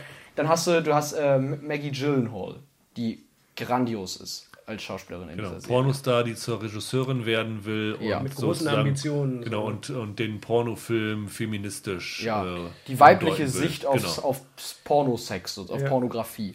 Dann hast du James Franco in einer Doppelrolle, die grandios, also er spielt beide Rollen Ja. grandios. Zwei Zwillingsbrüder. Also der eine will eigentlich nur seine Bar betreiben, träumt von einer eigenen Bar. Mhm. Und die beiden, ich würde nicht sagen, geraten in die Fänge der Mafia, sondern werden von der Mafia ausgenutzt, deren Ja, Ziele ja. voranzutreiben. Ganz genau. Dann hast du wirklich, du hast Folgen, die unglaublich lustig sind. Es gibt, also es gibt unfassbar. Ja, ja, Ich weiß gar nicht mehr, welche Staffel das ist, aber ich glaube, es ist die zweite. Da gibt es diesen Typen, der am, ich glaube, es ist ein Busbahnhof, Ja, ist so Frauen lustig, versucht, so in die Pornoindustrie zu kriegen und ihnen einen Job in der Filmbranche zu verschaffen. Da lachst du dich kaputt, da Ja. lachst dich kringelig. Ja.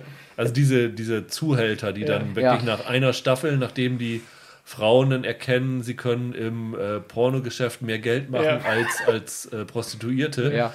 Die dann sozusagen umschwenken und Ja. dann ihre Frauen, weil sie auch selber erkennen, da machen wir mehr Geld mit, Ja.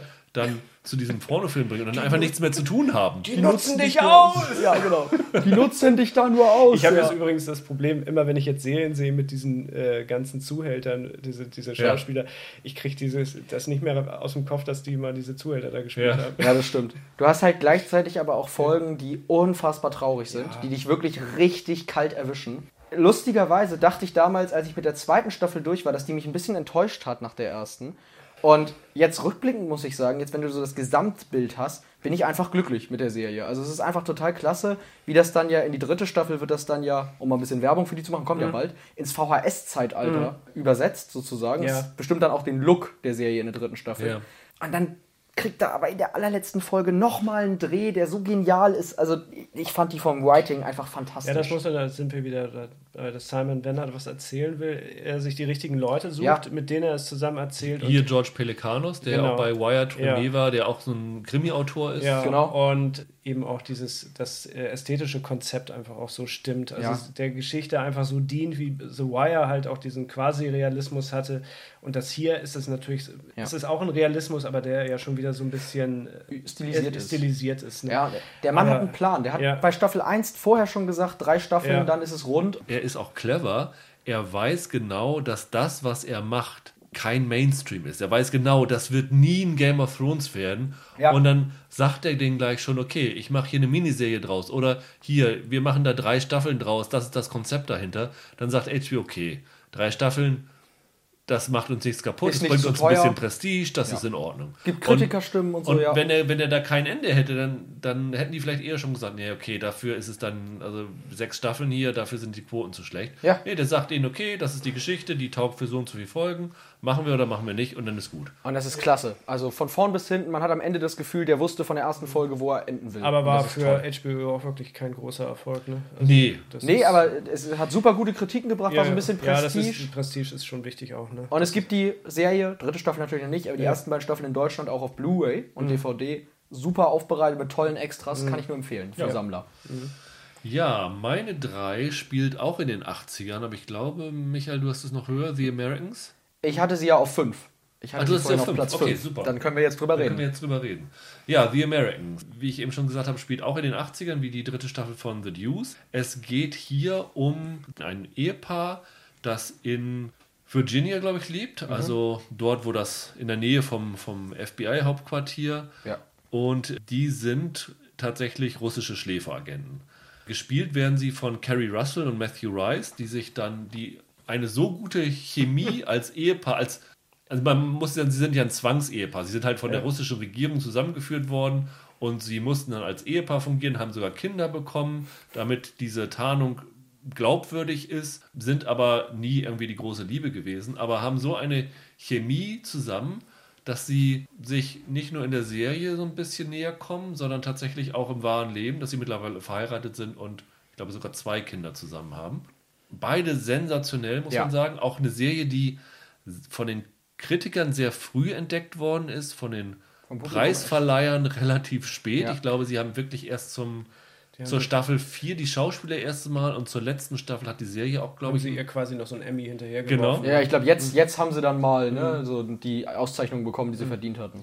die Inspiration war ja eine wahre Geschichte. Ich glaube, im Jahr 2010 ungefähr, so um den Dreh rum, wurden ja in den USA tatsächlich Schläfer entdeckt, russische Schläfer, die seit Jahren unentdeckt in den USA gelebt haben. Und das hat der Joe Weisberg, der, Ehemaliges der CIA-Agent. ehemalige CIA-Agent und Schöpfer der Serie, genutzt, um da die Serie The Americans draus zu spinnen. Ja, diese Serie, es geht halt darum, wie diese beiden Eheleute zum einen ihr Privatleben als Tarnung benutzen, zum anderen halt aber auch ihre Mission dort ausführen und wirklich sehr, sehr kaltblütig dort auch sind. Also Ja. das wird auch nicht schön geredet, Nee. da wird dann Das ist brutal knallharter, knallharter Job. Ich erinnere mich Gemordet. noch in einer Szene, wo er sagte, hättest du das besser geplant, jetzt muss ich den auch noch umbringen. Ja. Also, Ja, genau. Ja. Also so, das ist eine Das- Arbeit für die. ja. Das ist, das ist wie, wie andere morgens Brötchen backen. Also es gibt eine, eine herausragende Folge, ich meine, sie ist in der vierten Staffel, wo sie in eine Fabrik einbrechen müssen, um einen Mail-Roboter, also so, einen, so einen automatisierten Postboten, der so einen Firmen um, umgeht, so, so einen Roboter umzuprogrammieren. Und dann stellt sich raus, dass noch eine alte Dame in dem Bürogebäude ist. Wie diese Folge abläuft und wie sie dann trotzdem an eine bittere Konsequenz mündet, ist, ist einfach sensationell. Das ist vielleicht meine, meine Lieblingsfolge von The Americans Ja, ist eine der besten. über sechs Staffeln geht es dann halt darum, dass die beiden dann auch zwischendurch Zweifel an ihrem Job bekommen. Der Philipp von Matthew Rice gespielt, der muss dann auch eine Ehe mit einer Amerikanerin, die als Sekretärin beim FBI arbeitet, eingehen und stellt dann aber auch fest, dass die Frau vielleicht, dass er sich mehr zu dieser Frau hingezogen fühlt als, fühlt als zu seiner eigenen Frau. Dann kommt noch die Geschichte dazu, dass in ihrer Nachbarschaft, das ist schon in der ersten Staffel, Stan Beeman, gespielt von Noah Emmerich, einzieht, der auch noch FBI-Agent ist, wo sie natürlich auch die Alarmglocken schrillen hören, ob sie ihnen auf den Schliche gekommen sind. Das ist gewissermaßen der Hank. Also was Hank bei Breaking Bad Ja. war, ist Ja. der bei The Americans. So Und dieser Immer ganz dicht dran. ganz dicht dran, und, das, genau. und trotzdem ganz weit äh, entfernt von der Aufklärung des So, Falls. so ist es. diese Dynamik ist auch super. Und es gibt halt auch diese, diese russischen Figuren, die sie da haben, also diese Politbürooffiziere und sowas alles, die dann ja auch, also es wird in dieser Serie sehr, sehr viel Russisch geredet. Ähm, das ist, ist fantastisch. Also, das ist eine Serie, die mir von Anfang an Spaß gemacht hat. Ich habe die sechste Staffel noch nicht gesehen. Die ist in den USA 2018 gelaufen, wird wahrscheinlich dieses Jahr irgendwann bei Netflix kommen, gehe ich mal Das von ist aus. Aber ich fand's toll.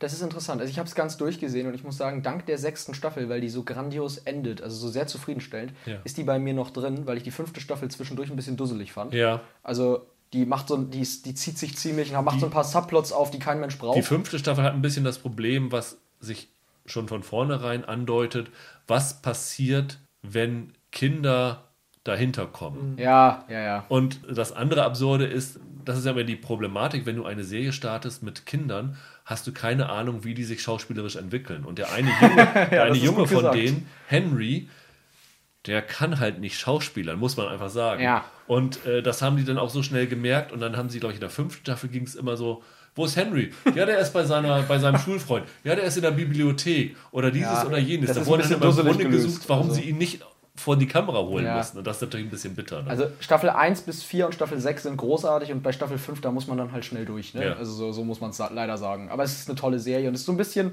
ein guter Breaking Bad Nachfolger, weil es viele Ähnlichkeiten gibt. Ja. Ja, also, wer es noch nicht gesehen hat, schaut es euch an. Bei Netflix die ersten fünf Staffeln verfügbar. So ist es. Andreas, deine zwei.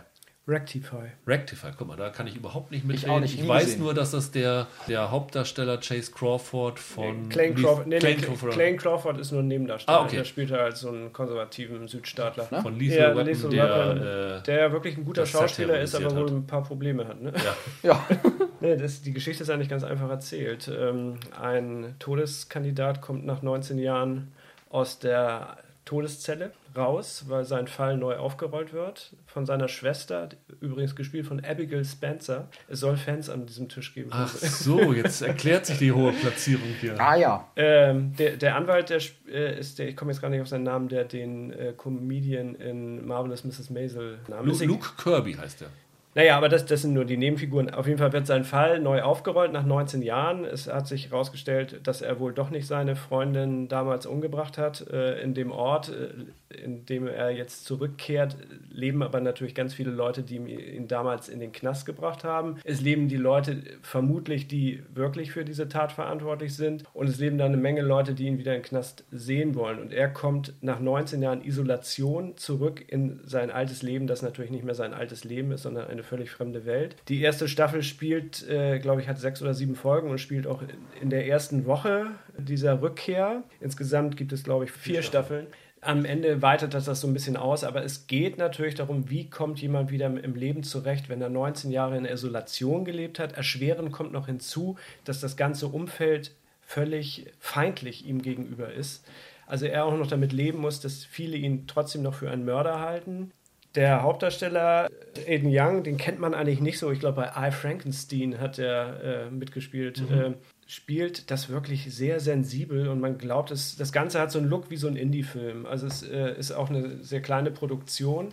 Ist schon einfach eine spannende Geschichte, weil es dann auch noch im Süden der USA spielt, äh, wo es ja auch um Todesstrafe auch noch ein großes Thema ist. Ich bin die ganze Zeit bei dieser Figur dran geblieben. Mich hat das fasziniert. Mich hat auch dieses familiäre Umfeld fasziniert. Und ich konnte das auch wieder da verstehen, dass man eben auch selbst als Familie nicht weiß, woran ist man mit dem. Und dass der sich natürlich seltsam verhält nach 19 Jahren in der Isolation. Das alles habe ich dieser Figur zu jeder Zeit abgekauft. Und gleichzeitig war, dass er letztendlich in diese Welt wieder eingebrochen ist, hat das bei den anderen, die in dieser Welt lebten, äh, natürlich auch brüchig aufgezeigt. Und gerade die Figur von Clayne Crawford, der da wirklich eigentlich erstmal so ein Hardliner, der, der verkauft Autoreifen und Autofelgen und ist so, so, so ein straighter Typ, aber hat totale Probleme in der Ehe und nachher stellt sich fest, dass er auch ein wirklich ein ziemlich bemitleidenswerter Mensch ist. Also da, da sind viele äh, so Dramen drin, die mich sehr bewegt haben. Die Serie hat nachher ein bisschen amerikanisch-schwülstiges Ende. Also der Figur wird am Ende ihr, ihr Glück ge- gegönnt, aber man ist dann auch vielleicht ein bisschen erlöst. Wie gesagt, ich fand, das war ganz tolles Fernsehen. Ich habe auch da äh, immer den entgegengefiebert, dass die nächste Staffel kommt. Das ist auch schwierig zu sehen. ne? Die erste ist auf DVD rausgekommen, Ja. die zweite ist, glaube ich, gar nicht. Arte hatte es mal angefangen zu Ja. zeigen. Komischerweise haben sie dann nicht mehr weitergemacht. Ist eine Serie, die man unbedingt im Original gucken Mhm. muss, äh, weil es viel so um das Innenleben Ja. dieser Figur geht. Man kann da noch mehr mitfühlen. Die Serie stammt ja auch von Ray McKinnon, ne? Ja. der, der ja äh, als Schauspieler Ja, unter anderem Deadwood bei, Bei Deadwood, Bei ja, aber Deadwood, so kleine Nebenrollen genau. gespielt hat. bei, bei Sons of Anarchy in der vierten Staffel Mhm. und der ja auch mal einen Oscar gewonnen hat für den Den- Kurzfilm The Accountant, Ja, den der kenne ich aber nicht. nicht verwandt oder verschwägert mit dem Ben Affleck-Film ist. Mit dem gleichnamigen, aber der ein sehr, sehr guter Kurzfilm ist, mit, mit Walton Ja, ja. Goggins noch in ganz jungen Ja. Jahren. Aber er Ja. ist wohl einer, der in der Indie-Szene äh, ein Thema Hause ist ist, und ja. man spürt das der Serie auch an. Das, Mhm. das ist so ganz vom ganzen Look and Feel ist das so. Schöner Geheimtipp, würde ich sagen. Ja, Michael, deine zwei. Ja, also Du musst jetzt würfeln, ne? Ich habe ein echtes Problem, weil ich habe zwei Serien, die ich so genial finde, dass ich mich einfach nicht entscheiden kann. Und ich, ich fange jetzt einfach mit einer von wollen wir beiden. abstimmen. Nee, ich fange jetzt einfach mit einer von beiden an. Es ist ja egal. Ich fange jetzt mit der hier an. Damon Lindelof und Tom Perotta, ähm, The Leftovers. Ja. HBO-Drama.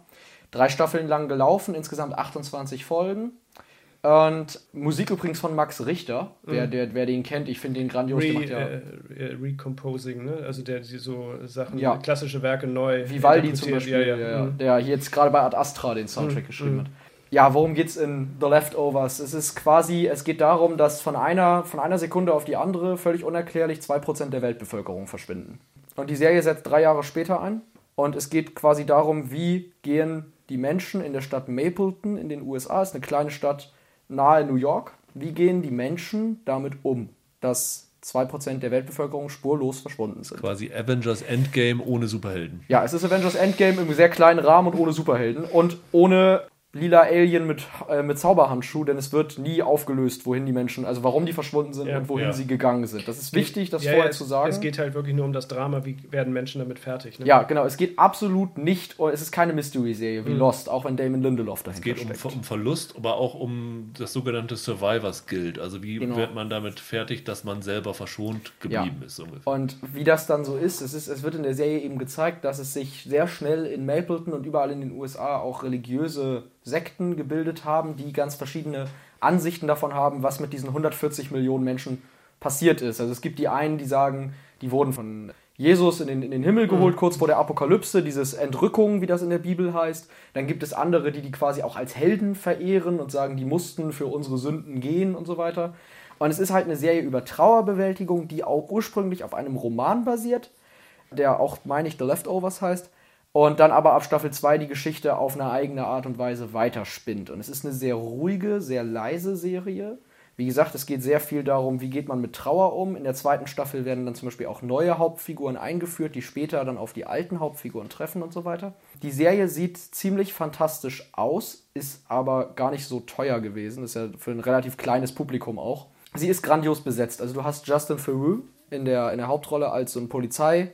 Ich glaube, er ist Sheriff am Anfang. Dann hast du natürlich Christopher Eccleston und Liv Tyler. Also Eccleston ist ja der ein Ex-Doctor Who und Liv Tyler ist, ist die Tochter vom Aerosmith-Sänger da, von, von Steven. Und die Entdeckung der Serie ist Carrie Coon. Die, die, ist, die ist ja quasi entdeckt worden durch Leftovers. Die spielt hier auch eine sehr, sehr schöne Rolle. Also die hat es besonders heftig getroffen. Die spielt die Noah, Noah heißt sie, glaube ich, Noah Durst. Und ja, Leftovers ist so eine Serie, also Religion zum Beispiel ist so ein Thema, das mich ja an sich gar nicht interessiert, einfach persönlich, aber Leftovers hat es halt wirklich geschafft, dass ich mich mit diesen Fragen auseinandergesetzt habe. Das ist auch eine Serie, die es genau darauf anlegt, dass man beim Gucken sich mit Themen beschäftigt, wie wo gehen wir eigentlich hin, wenn wir sterben und was gibt es denn vielleicht noch, was größer ist als unser irdisches Dasein. Und das Ganze wird aber nicht auf so eine philosophische Totlabernummer ausgeweitet, sondern es ist sehr dicht an sehr traurigen Menschen. Und es ist ziemlich unglaublich, dass die Serie es dann schafft, zwischendurch immer wieder noch extrem viel Hoffnung einsprießen zu lassen. Und das ist für mich wirklich so, zusammen mit der anderen Serie, zu der ich dann nachher noch komme, zu, äh, zusammen mit der und den Sopranos eigentlich wirklich meine absolute Lieblingsserie mittlerweile. Sag mal noch was zum Finale. Ist das rund?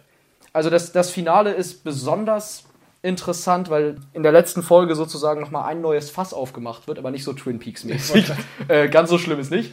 Nee, und das Finale ist sehr, sehr rund, weil ohne dass, wie gesagt, irgendein Mystery aufgeklärt wird, das es eh nie gab, diese Figuren am Ende, so viel sage ich jetzt mal, angekommen sind. Und die Serie ist quasi eine Suche und am Ende kommen sie tatsächlich an und finden für sich eine Lösung. In Man muss Problem. aber sagen, also ich habe sie leider selber nie gesehen. Warum auch immer. Also hatte jetzt irgendwie keine besonderen Gründe. Ich bin einfach nicht dazu gekommen. Aber Ja. ich habe von vielen ganz verschiedene Reaktionen auf diese Serie beziehungsweise auf die unterschiedlichen Staffeln gehört. Ich habe von einigen gehört, die sagten, die erste Staffel ist unerträglich. Die sind da überhaupt nicht drüber hinweggekommen. Auch in den USA ist, glaube ich, die erste Staffel nicht so gut weggekommen. Und dann die zweite, dritte ist abgefeiert worden bis zum geht nicht mehr. Also vor allen Dingen die dritte. Und dann habe ich aber auch von anderen Leuten gehört, die sagen, die erste ist super Ja. und die zweite und dritte sind doof. Ähm, also offensichtlich gibt Die es macht einen Cut nach der ersten Wollte ich gerade sagen, nach Staffel, der ja. ersten Staffel irgendwie eine ganz, muss es einen scharfen Wechsel gegeben Ich finde eigentlich unerträglich ist ein großes Lob an die erste Staffel, weil gerade die erste Staffel, da geht es ja ganz explizit darum, wie extrem depressiv diese Menschen sind und wie sehr sie dieser Verlust geprägt hat und diese, diese Angst davor, dass das ja jederzeit wieder passieren könnte, weil sie ja nicht wissen, was es Ja, ja, ausgelöst ja, hat. ja. Kannst du ja nicht wissen, ob du plötzlich der Nächste bist, der auch einfach so Ja, ja. verschwindet grundlos. Und dann die zweite Staffel hat mich ja richtig schockiert, weil die fängt an mit einem anderen Intro. Die erste hat so ein mit religiösen Figuren so ein düsteres Intro. Und die zweite hat ein Intro, das sieht aus wie von Kevin Can Wait, also so ein Sitcom-Intro quasi, so ein animiertes Intro. Und nimmt plötzlich eine 180-Grad-Wendung mit einer Familie, die daraus total Hoffnung geschöpft hat. Und das ist quasi der harte Cut, den Ja, Leftovers ja. mittendrin hat. Aber gerade das ist ja, hat die Serie so stark gemacht, finde ich. Deswegen, also, wie gesagt, zusammen mit Sopranos und meine Lieblingsserie. Okay. Ja, jetzt ist noch ein weißer Fleck. Also ich bin nicht über die erste Staffel damals äh, hinausgekommen. Irgendwie war es nicht zu, die richtige Serie zur rechten Zeit, aber irgendwie habe ich das Gefühl, die muss ich nochmal gucken. Ja, jetzt nach, ich habe es damals im Jahrespodcast schon gesagt, nach Watchmen muss ich das irgendwann unbedingt nochmal Es unterbringen. ist das Beste, was Lindelof gemacht hat. Sky Ticket kann man das im Moment noch sehen. Und alle Staffeln auf DVD und Ja. Blu-ray. Meine Serie kann man mittlerweile, konnte man lange Zeit komplett bei Amazon sehen. Jetzt ist es ein bisschen schwieriger, weil ich glaube, aufgrund des ZDF hat Amazon die rausgeworfen. Bei TV Now sind sie jetzt noch zu sehen. Und zwar geht es um Line of Duty. Britische Krimiserie hatte ich die fünfte Staffel, meine ich, auch in den besten Serien des Jahres drin. Äh, haben wir hier auch schon öfter von geredet, auch ähm, als es um Bodyguard ging, weil nämlich der Schöpfer der Serie, Jet Mercurio, ist der gleiche. Und es geht um eine Gruppe interner Ermittler in einer fiktiven britischen Stadt, die nicht näher benannt wird. Das heißt auch nur einfach Central Police. Und es geht um die AC-12, also Anti-Corruption, dafür steht AC, für interne Ermittler sind. Also die gucken nach, welche Cops Dreck am Stecken haben und wollen die zur Strecke bringen. Und die Konzeption der Serie ist relativ simpel. Also die kann man wirklich mit sehr wenigen Mitteln erzählen. Es geht darum, jede Staffel ist im Grunde eine abgeschlossene Handlung. Meistens sind es nur sechs Folgen. Die erste Folge, Staffel hatte nur fünf Folgen sogar. In jeder Staffel gibt es eigentlich einen Gegenspieler. Staffel 2, 3 weichen ein bisschen von ab, aber im Grunde ist das so. Es geht darum, wie sie diesen korrupten Cop oder diese korrupte Polizistin, das ist Männlein und Weiblein beides immer oft im Wechsel, zur Strecke bringen. Und das meiste geht dabei über Verhöre ab. Also sie suchen natürlich nach Indizien und besuchen Tatorte und was weiß ich alles. Aber die Seele und das Herz der Serie sind Verhörsequenzen, wo ganz oft die internen Ermittler von der AC-12 ihren direkten Verdächtigen gegenüber sitzen und du den Reiz dabei hast, dass halt beide Seiten mit dieser Verhörsituation komplett vertraut sind und beide versuchen, diese Verhörsituation zu ihrem Vorteil auszunutzen, weil alles wird natürlich bei der Polizei aufgezeichnet und wenn du irgendwie die Polizisten auf Band dazu kriegst, den Spieß umzudrehen und sie in einem schlechten Licht dastehen zu lassen, hast du natürlich auch als Verdächtiger einen großen Triumph aus so einem Verhör. Und wie es denen gelingt, da wirklich hochkarätige Schauspieler für zu holen. Also in der ersten Staffel war es Lenny James, äh, die meisten aus Walking Dead bekannt. Dann war Keely Horse, die dann als Ministerin in Bodyguard dabei war. In Staffel 4 war es Tandy Newton aus Westworld, die sensationell war. Ganz, ganz stark. Und wie gesagt, allein für diese Verhörsequenzen lohnt es sich. Und ich glaube, auch diese Verhörsequenzen sind ein Grund, warum zum Beispiel Netflix Criminal gedreht hat, weil sie ja aus dieser wortreichen Basis eigentlich eine eigene Serie gemacht haben. Aber Line of Duty ist das halt auf einem ganz anderen Level und das ist wirklich klug geschrieben. Da sind keine plumpen Gimmicks dabei, keine an den Haaren herbeigezogenen Wendungen, sondern ist sehr, sehr organisch geschrieben und macht total viel Spaß. Also fünf Staffeln gibt es bisher. In Großbritannien mittlerweile ein mega Erfolg, also äh, Quoten 12, 13 Millionen Zuschauer. Von jeder Staffel, glaube ich, steigend zur nächsten und eine sechste ist bereits geordert auf jeden Fall.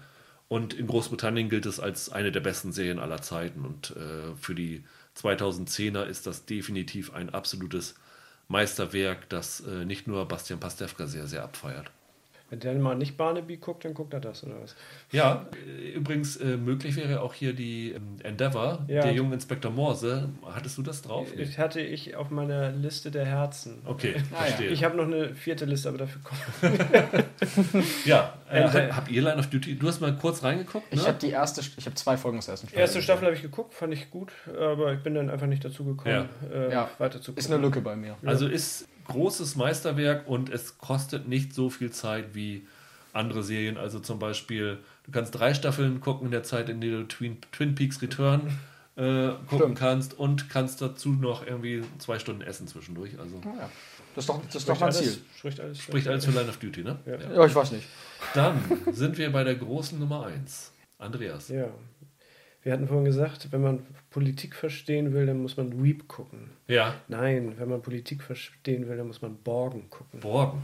Okay, das finde ich gut. Eine dänische Serie. Das Borgen. Grandios, dass wir die dabei haben. Ja. Ja. weil die Serie ist das, ich meine, man kann es ja nicht häufig genug sagen, Dänemark ein ganz kleines, winziges Land, was die an einem qualitativ hochwertigen Output an TV-Serien haben. Also wenn die mal sowas machen, das ist ja, ist ja wirklich Hammer. Es sind zwar immer wieder die gleichen Leute, die überall mitspielen, weil, aber es ist, äh, es ist einfach hochklassiges Fernsehen. Es geht um die Politikerin Birgitte Nyborg, wird von Sitze Babette Knutzen gespielt. Die man später dann in Westworld Genau, in die der ersten man- Staffel gesehen hat. Die ist Vorsitzende einer relativ kleinen Partei, die heißt die Moderate Partei, die gibt es nicht, das ist Ja. fiktiv. Und äh, durch allerlei Verwicklungen ist es so, dass sie in der ersten Staffel überraschend Ministerpräsidentin, erste äh, Weibliche weibliche Premier. Minister, danach gab es tatsächlich, kurz darauf gab es tatsächlich eine weibliche Premierministerin in Dänemark, aber sie wurde da zur ersten weiblichen also Premierministerin. war nicht abschreckend oder. Nein.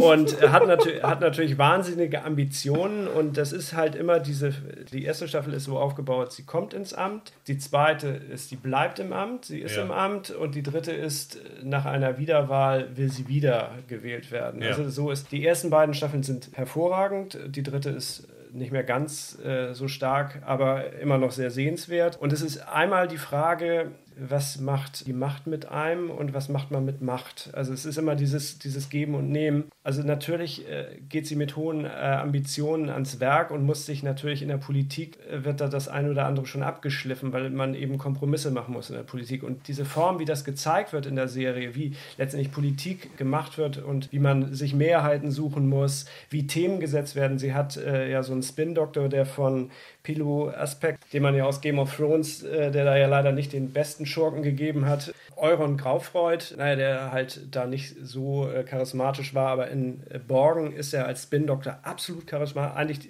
fast die zweite Hauptfigur, zumindest erst am Anfang. Und äh, da wird nochmal klar ge- gezeigt, auch wie Politik Themen setzen muss, wie man, wie man mit der Presse umgehen muss, wie die Presse wiederum mit der Politik umgeht. Also es ist alles da. Man kann sich vorstellen, dass genau so Politik überall in demokratischen Gesellschaften funktioniert. Also es ist wirklich ein faszinierender Blick hinter die Kulissen der Politik, was sie auch letztendlich mit den Menschen macht. Und ich finde, Borgen ist einfach ein Aushängeschild für dänisches, Fer also für nordisches Fernsehen.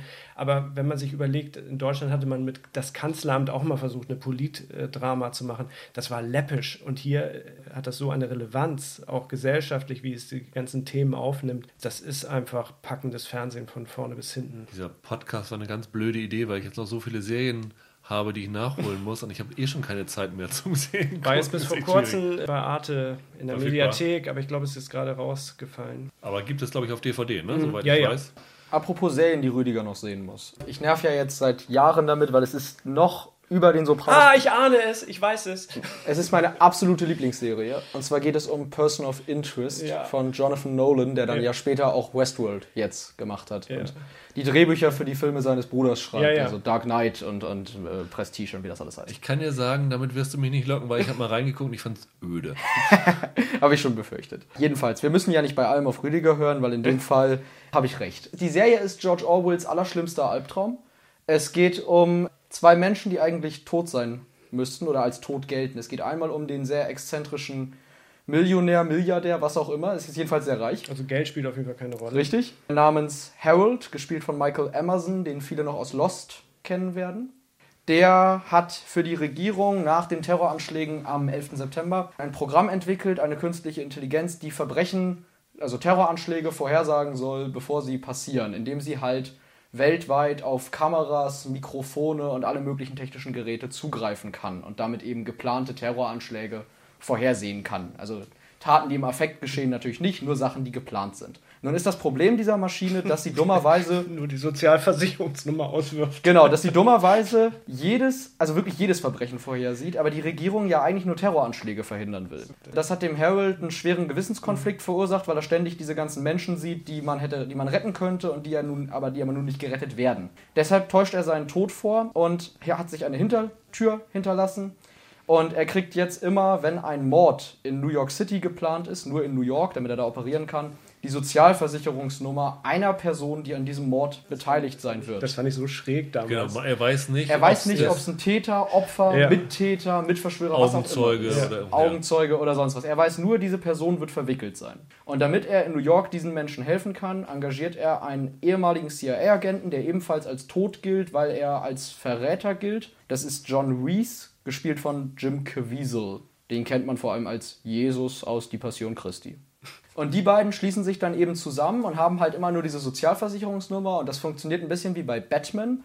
Der Harold sitzt in der Höhle wie Alfred und ist der Mann im Ohr und koordiniert den im Geheimen agierenden Mr. Reese durch New York City, der versucht, diese, diese Morde zu verhindern. Und dieser Batman-Vergleich ist gar nicht mal so doof, weil es tatsächlich mit Comic-Elementen spielt. Also der Reese wird dann relativ schnell, weil ja immer mehr Leute den sichten, wird er als der Mann im Anzug bekannt in New York, also wie so ein Superheldenkostüm, weil er immer wie James Bond gekleidet rumrennt. Und dann gibt es später auch so eine Art Commissioner Gordon, nämlich die Polizistin Joss Carter, gespielt von Taraji P. Henson. Die hat dann später in Empire mitgespielt, Ja, als sie genau. bei Person of Interest raus war. Und bei Hidden Figures hatte sie ja die, die große Hauptrolle in dem Film.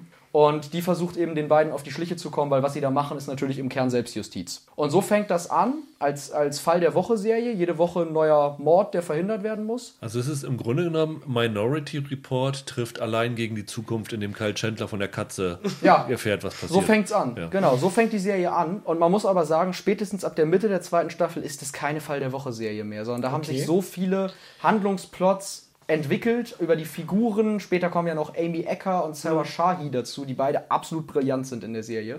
Clark Peters von The Wire kommt dazu, J.O. Sanders, den man zum Beispiel aus True Detective kennt aus der ersten Staffel. Da kommen so hochkarätige Leute dazu.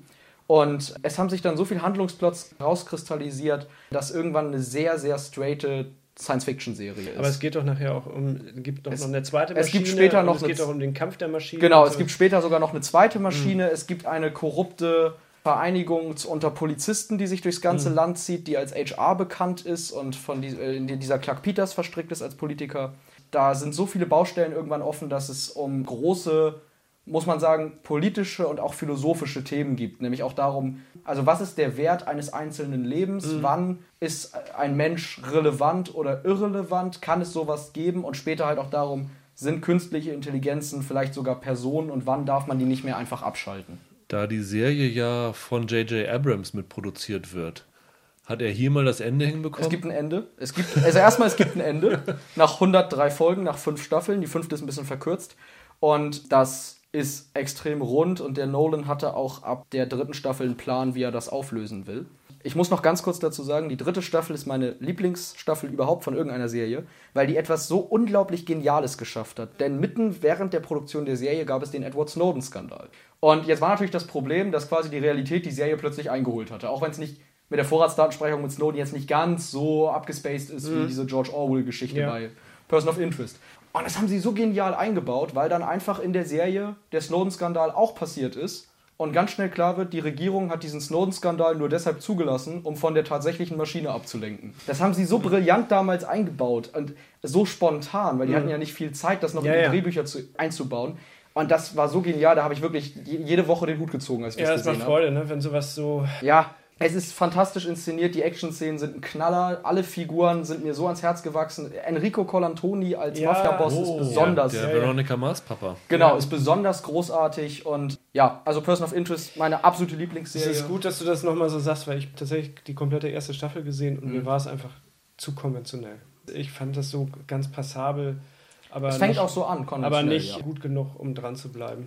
Also wie gesagt, ich finde, die Serie steigert sich mit jeder Staffel und ja, ich weiß gar nicht, was ich noch sagen soll. Ich glaube, es gibt die ersten vier Staffeln bei Netflix. Dann hat man natürlich so einen blöden Lost-Effekt, dass es dann am Ende, dass es dann irgendwie blöd aufhört, weil man die letzte Staffel noch braucht. Es Ja. gibt aber alle Staffeln auf DVD und Blu-ray Mhm. und die Serie lief auch früher, meine ich, auf RTL. Nach irgendwelchen anderen Serien, die da null ins Vorprogramm zu passten. Lief die nicht früher mal im Anschluss an Dr. House? Oh ja, es das war, kann auch es war der sein. Serientag, Das am, der amerikanische Serientag am Dienstag auf Das- RTL. das ist auf jeden Fall saudämlich ist ja- gewesen. Die haben sie zumindest Durchgezogen, gezeigt, ja. durchgezogen und dann nicht viel Programmänderungen. Ja, das stimmt. Ja, dann zum krönenden Abschluss die wirklich beste Serie der 10er Jahre. Ah, da habe ich aber meine Zweifel. The Nick.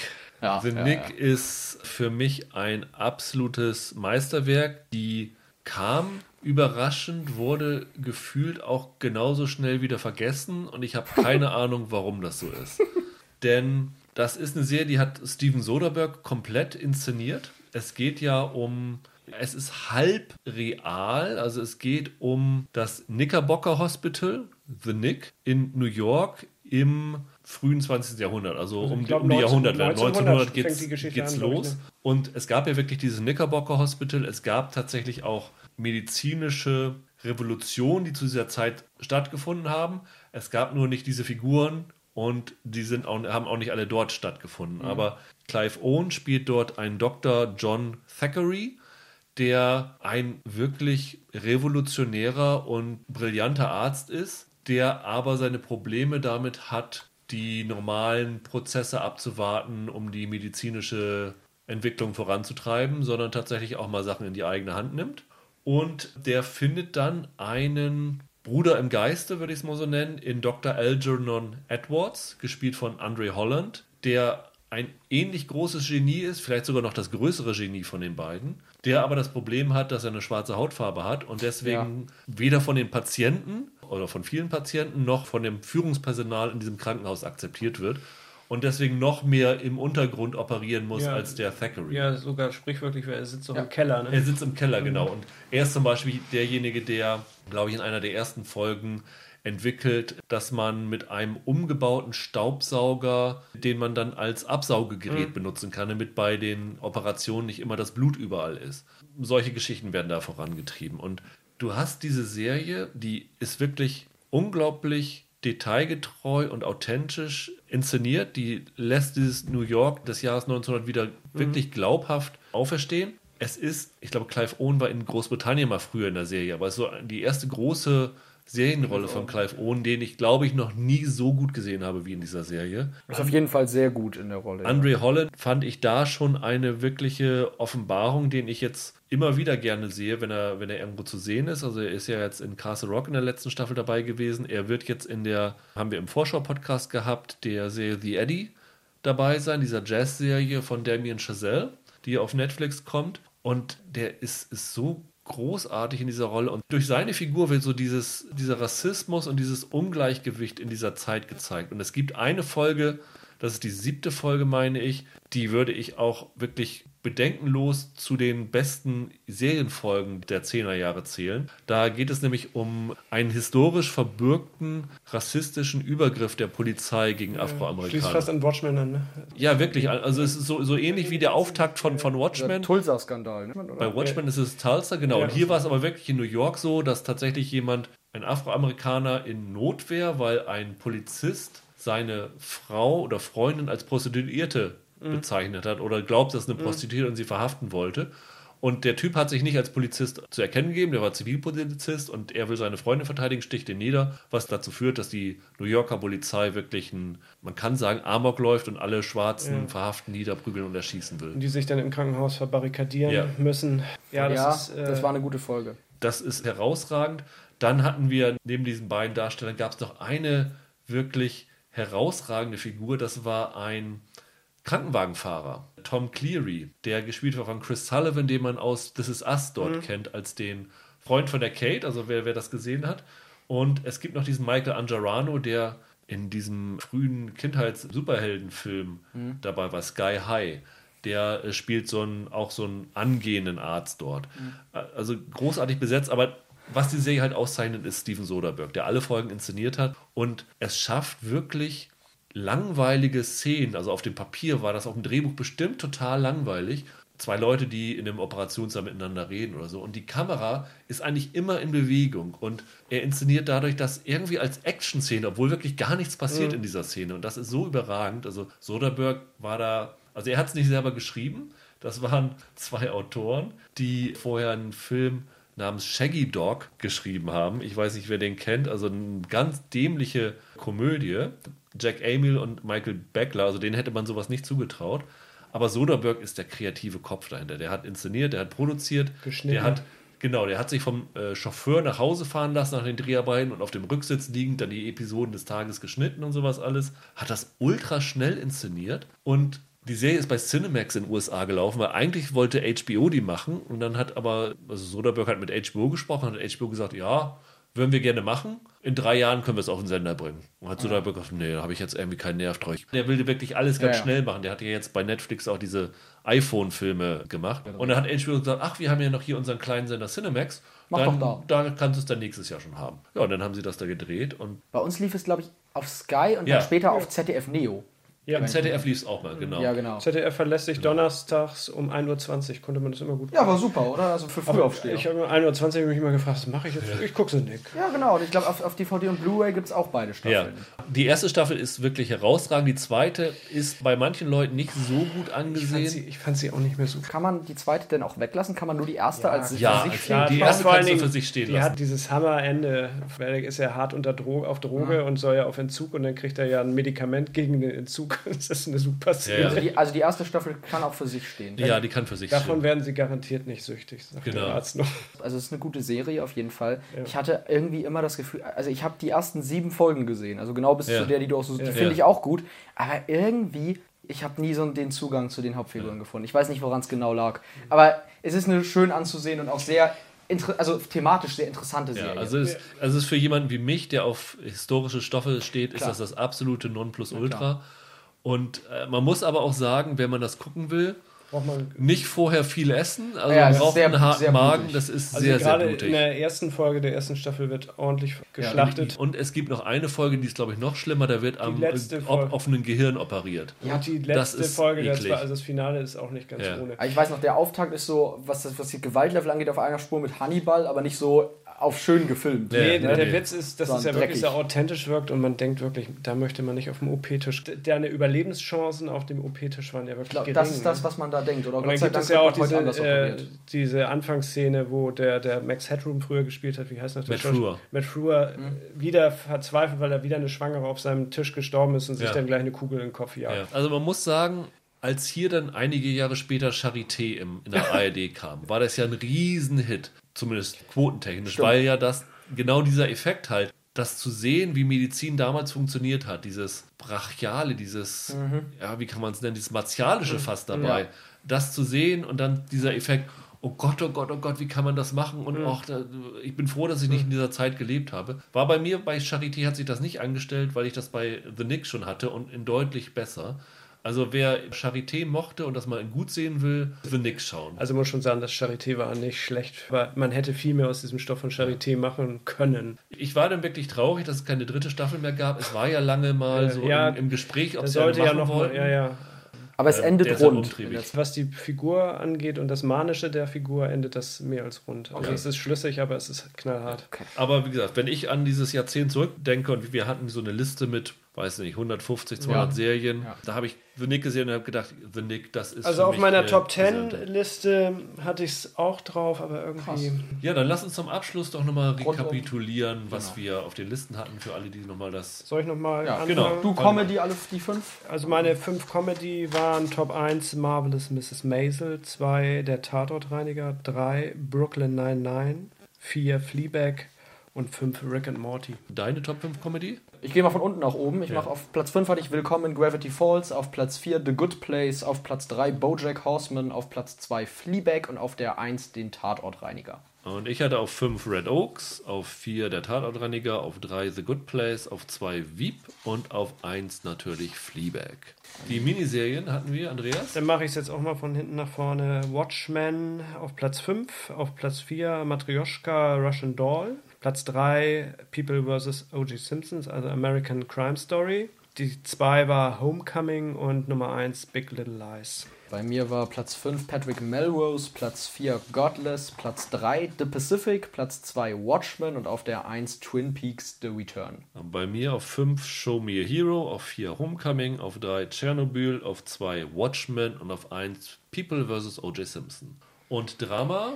Da war bei mir Platz 5 Killing Eve, Platz 4 Transparent, 3 The Deuce, Rectify auf Platz 2 und Spitzenreiter Borgen. Ja. Platz 5 bei mir bei Drama The Americans, auf der 4 Hannibal, auf der 3 The Deuce, ganz, ganz knapper Platz 2 The Leftovers und auf der ewigen 1 Person of Interest. Ja, bei mir auf 5 The Deuce, auf 4 Game of Thrones, auf 3 The Americans, auf 2 Line of Duty und auf 1 The Nick. Wenn ich dann nochmal eben das so alles im Schnelldurchlauf gehört habe, sehr, sehr viele Serien 2018, 2019. Das zeigt schon diesen Serienboom in den letzten Jahren. Das muss man ja auch sagen. Die 2010er werden ja auch in erster Linie in, in Erinnerung bleiben, dass dort Netflix gestartet ist, dass dort Amazon gestartet ist, dass dieses ganze Streaming-Geschäft angefangen hat. Und das hat wirklich Ja, diese Serienwelt das- einmal komplett Das auf war den halt Kopf die Geschichte gestellt. früher, es hatte ja jeder Auto hatte eine gute Serie in der Ja. Schublade und jetzt plötzlich gab es genug Interessenten, die die Serie noch machen wollten. Früher sind die hausieren gegangen und keiner oder hat, war einfach kein Platz mehr und jetzt hat Amazon, die haben ja nach, danach gegiert und Netflix ja auch. Ne? Ich finde, Ja. wenn man das jetzt auch so hört, wenn ich so denke, das Jahrzehnt davor, da hast du ja so das Golden Age of Television, wie man es nennt, aber da hast du so wenige große Namen. Du hast dann Lost, das glaube ich jeder irgendwie, dann hast Ja. du halt Breaking Bad, Mad Men, so die. Na, du hast Sopranos ist Sopranos, 2000, du hast Six Feet Under gehabt, Ja, aber du hast so diese großen. Friday Night The Lights, Shield hatte man. The Shield, Genau. also aber du hast so die großen Namen. Ich finde, jetzt hast du viel noch in die Ja. Breite. Du hast Ja. einfach noch viel, auch die kleinen Sachen. Also bei mir sowas wie Godless, bei dir Borgen, so, so Sachen. Du, du hast recht, also wenn wir die gleiche Liste für die 2000er machen würden, würde auf jeden Fall bei uns dreien, glaube ich, eine Mehr- größere mehr Übereinstimmung Ja, herrschen. ja, genau das meine ich. Es ist ja. einfach noch breiter Ich geworden. lebe der Pluralismus. Genau. Ja, das war's für die 2010er. Wir hören uns wieder 2030 mit den 2020er Serien. Ich freue mich. Ja, was wir nächste Woche machen, kann ich noch nicht sagen, weil ich noch nicht genau weiß, wann wir diesen Podcast äh, ausstrahlen. Aber es wird sich sicherlich was finden. Vielen Dank euch beiden schon mal und ja, euch allen ein schönes Wochenende. Macht's gut. Ciao, ciao. Ciao. Tschüss.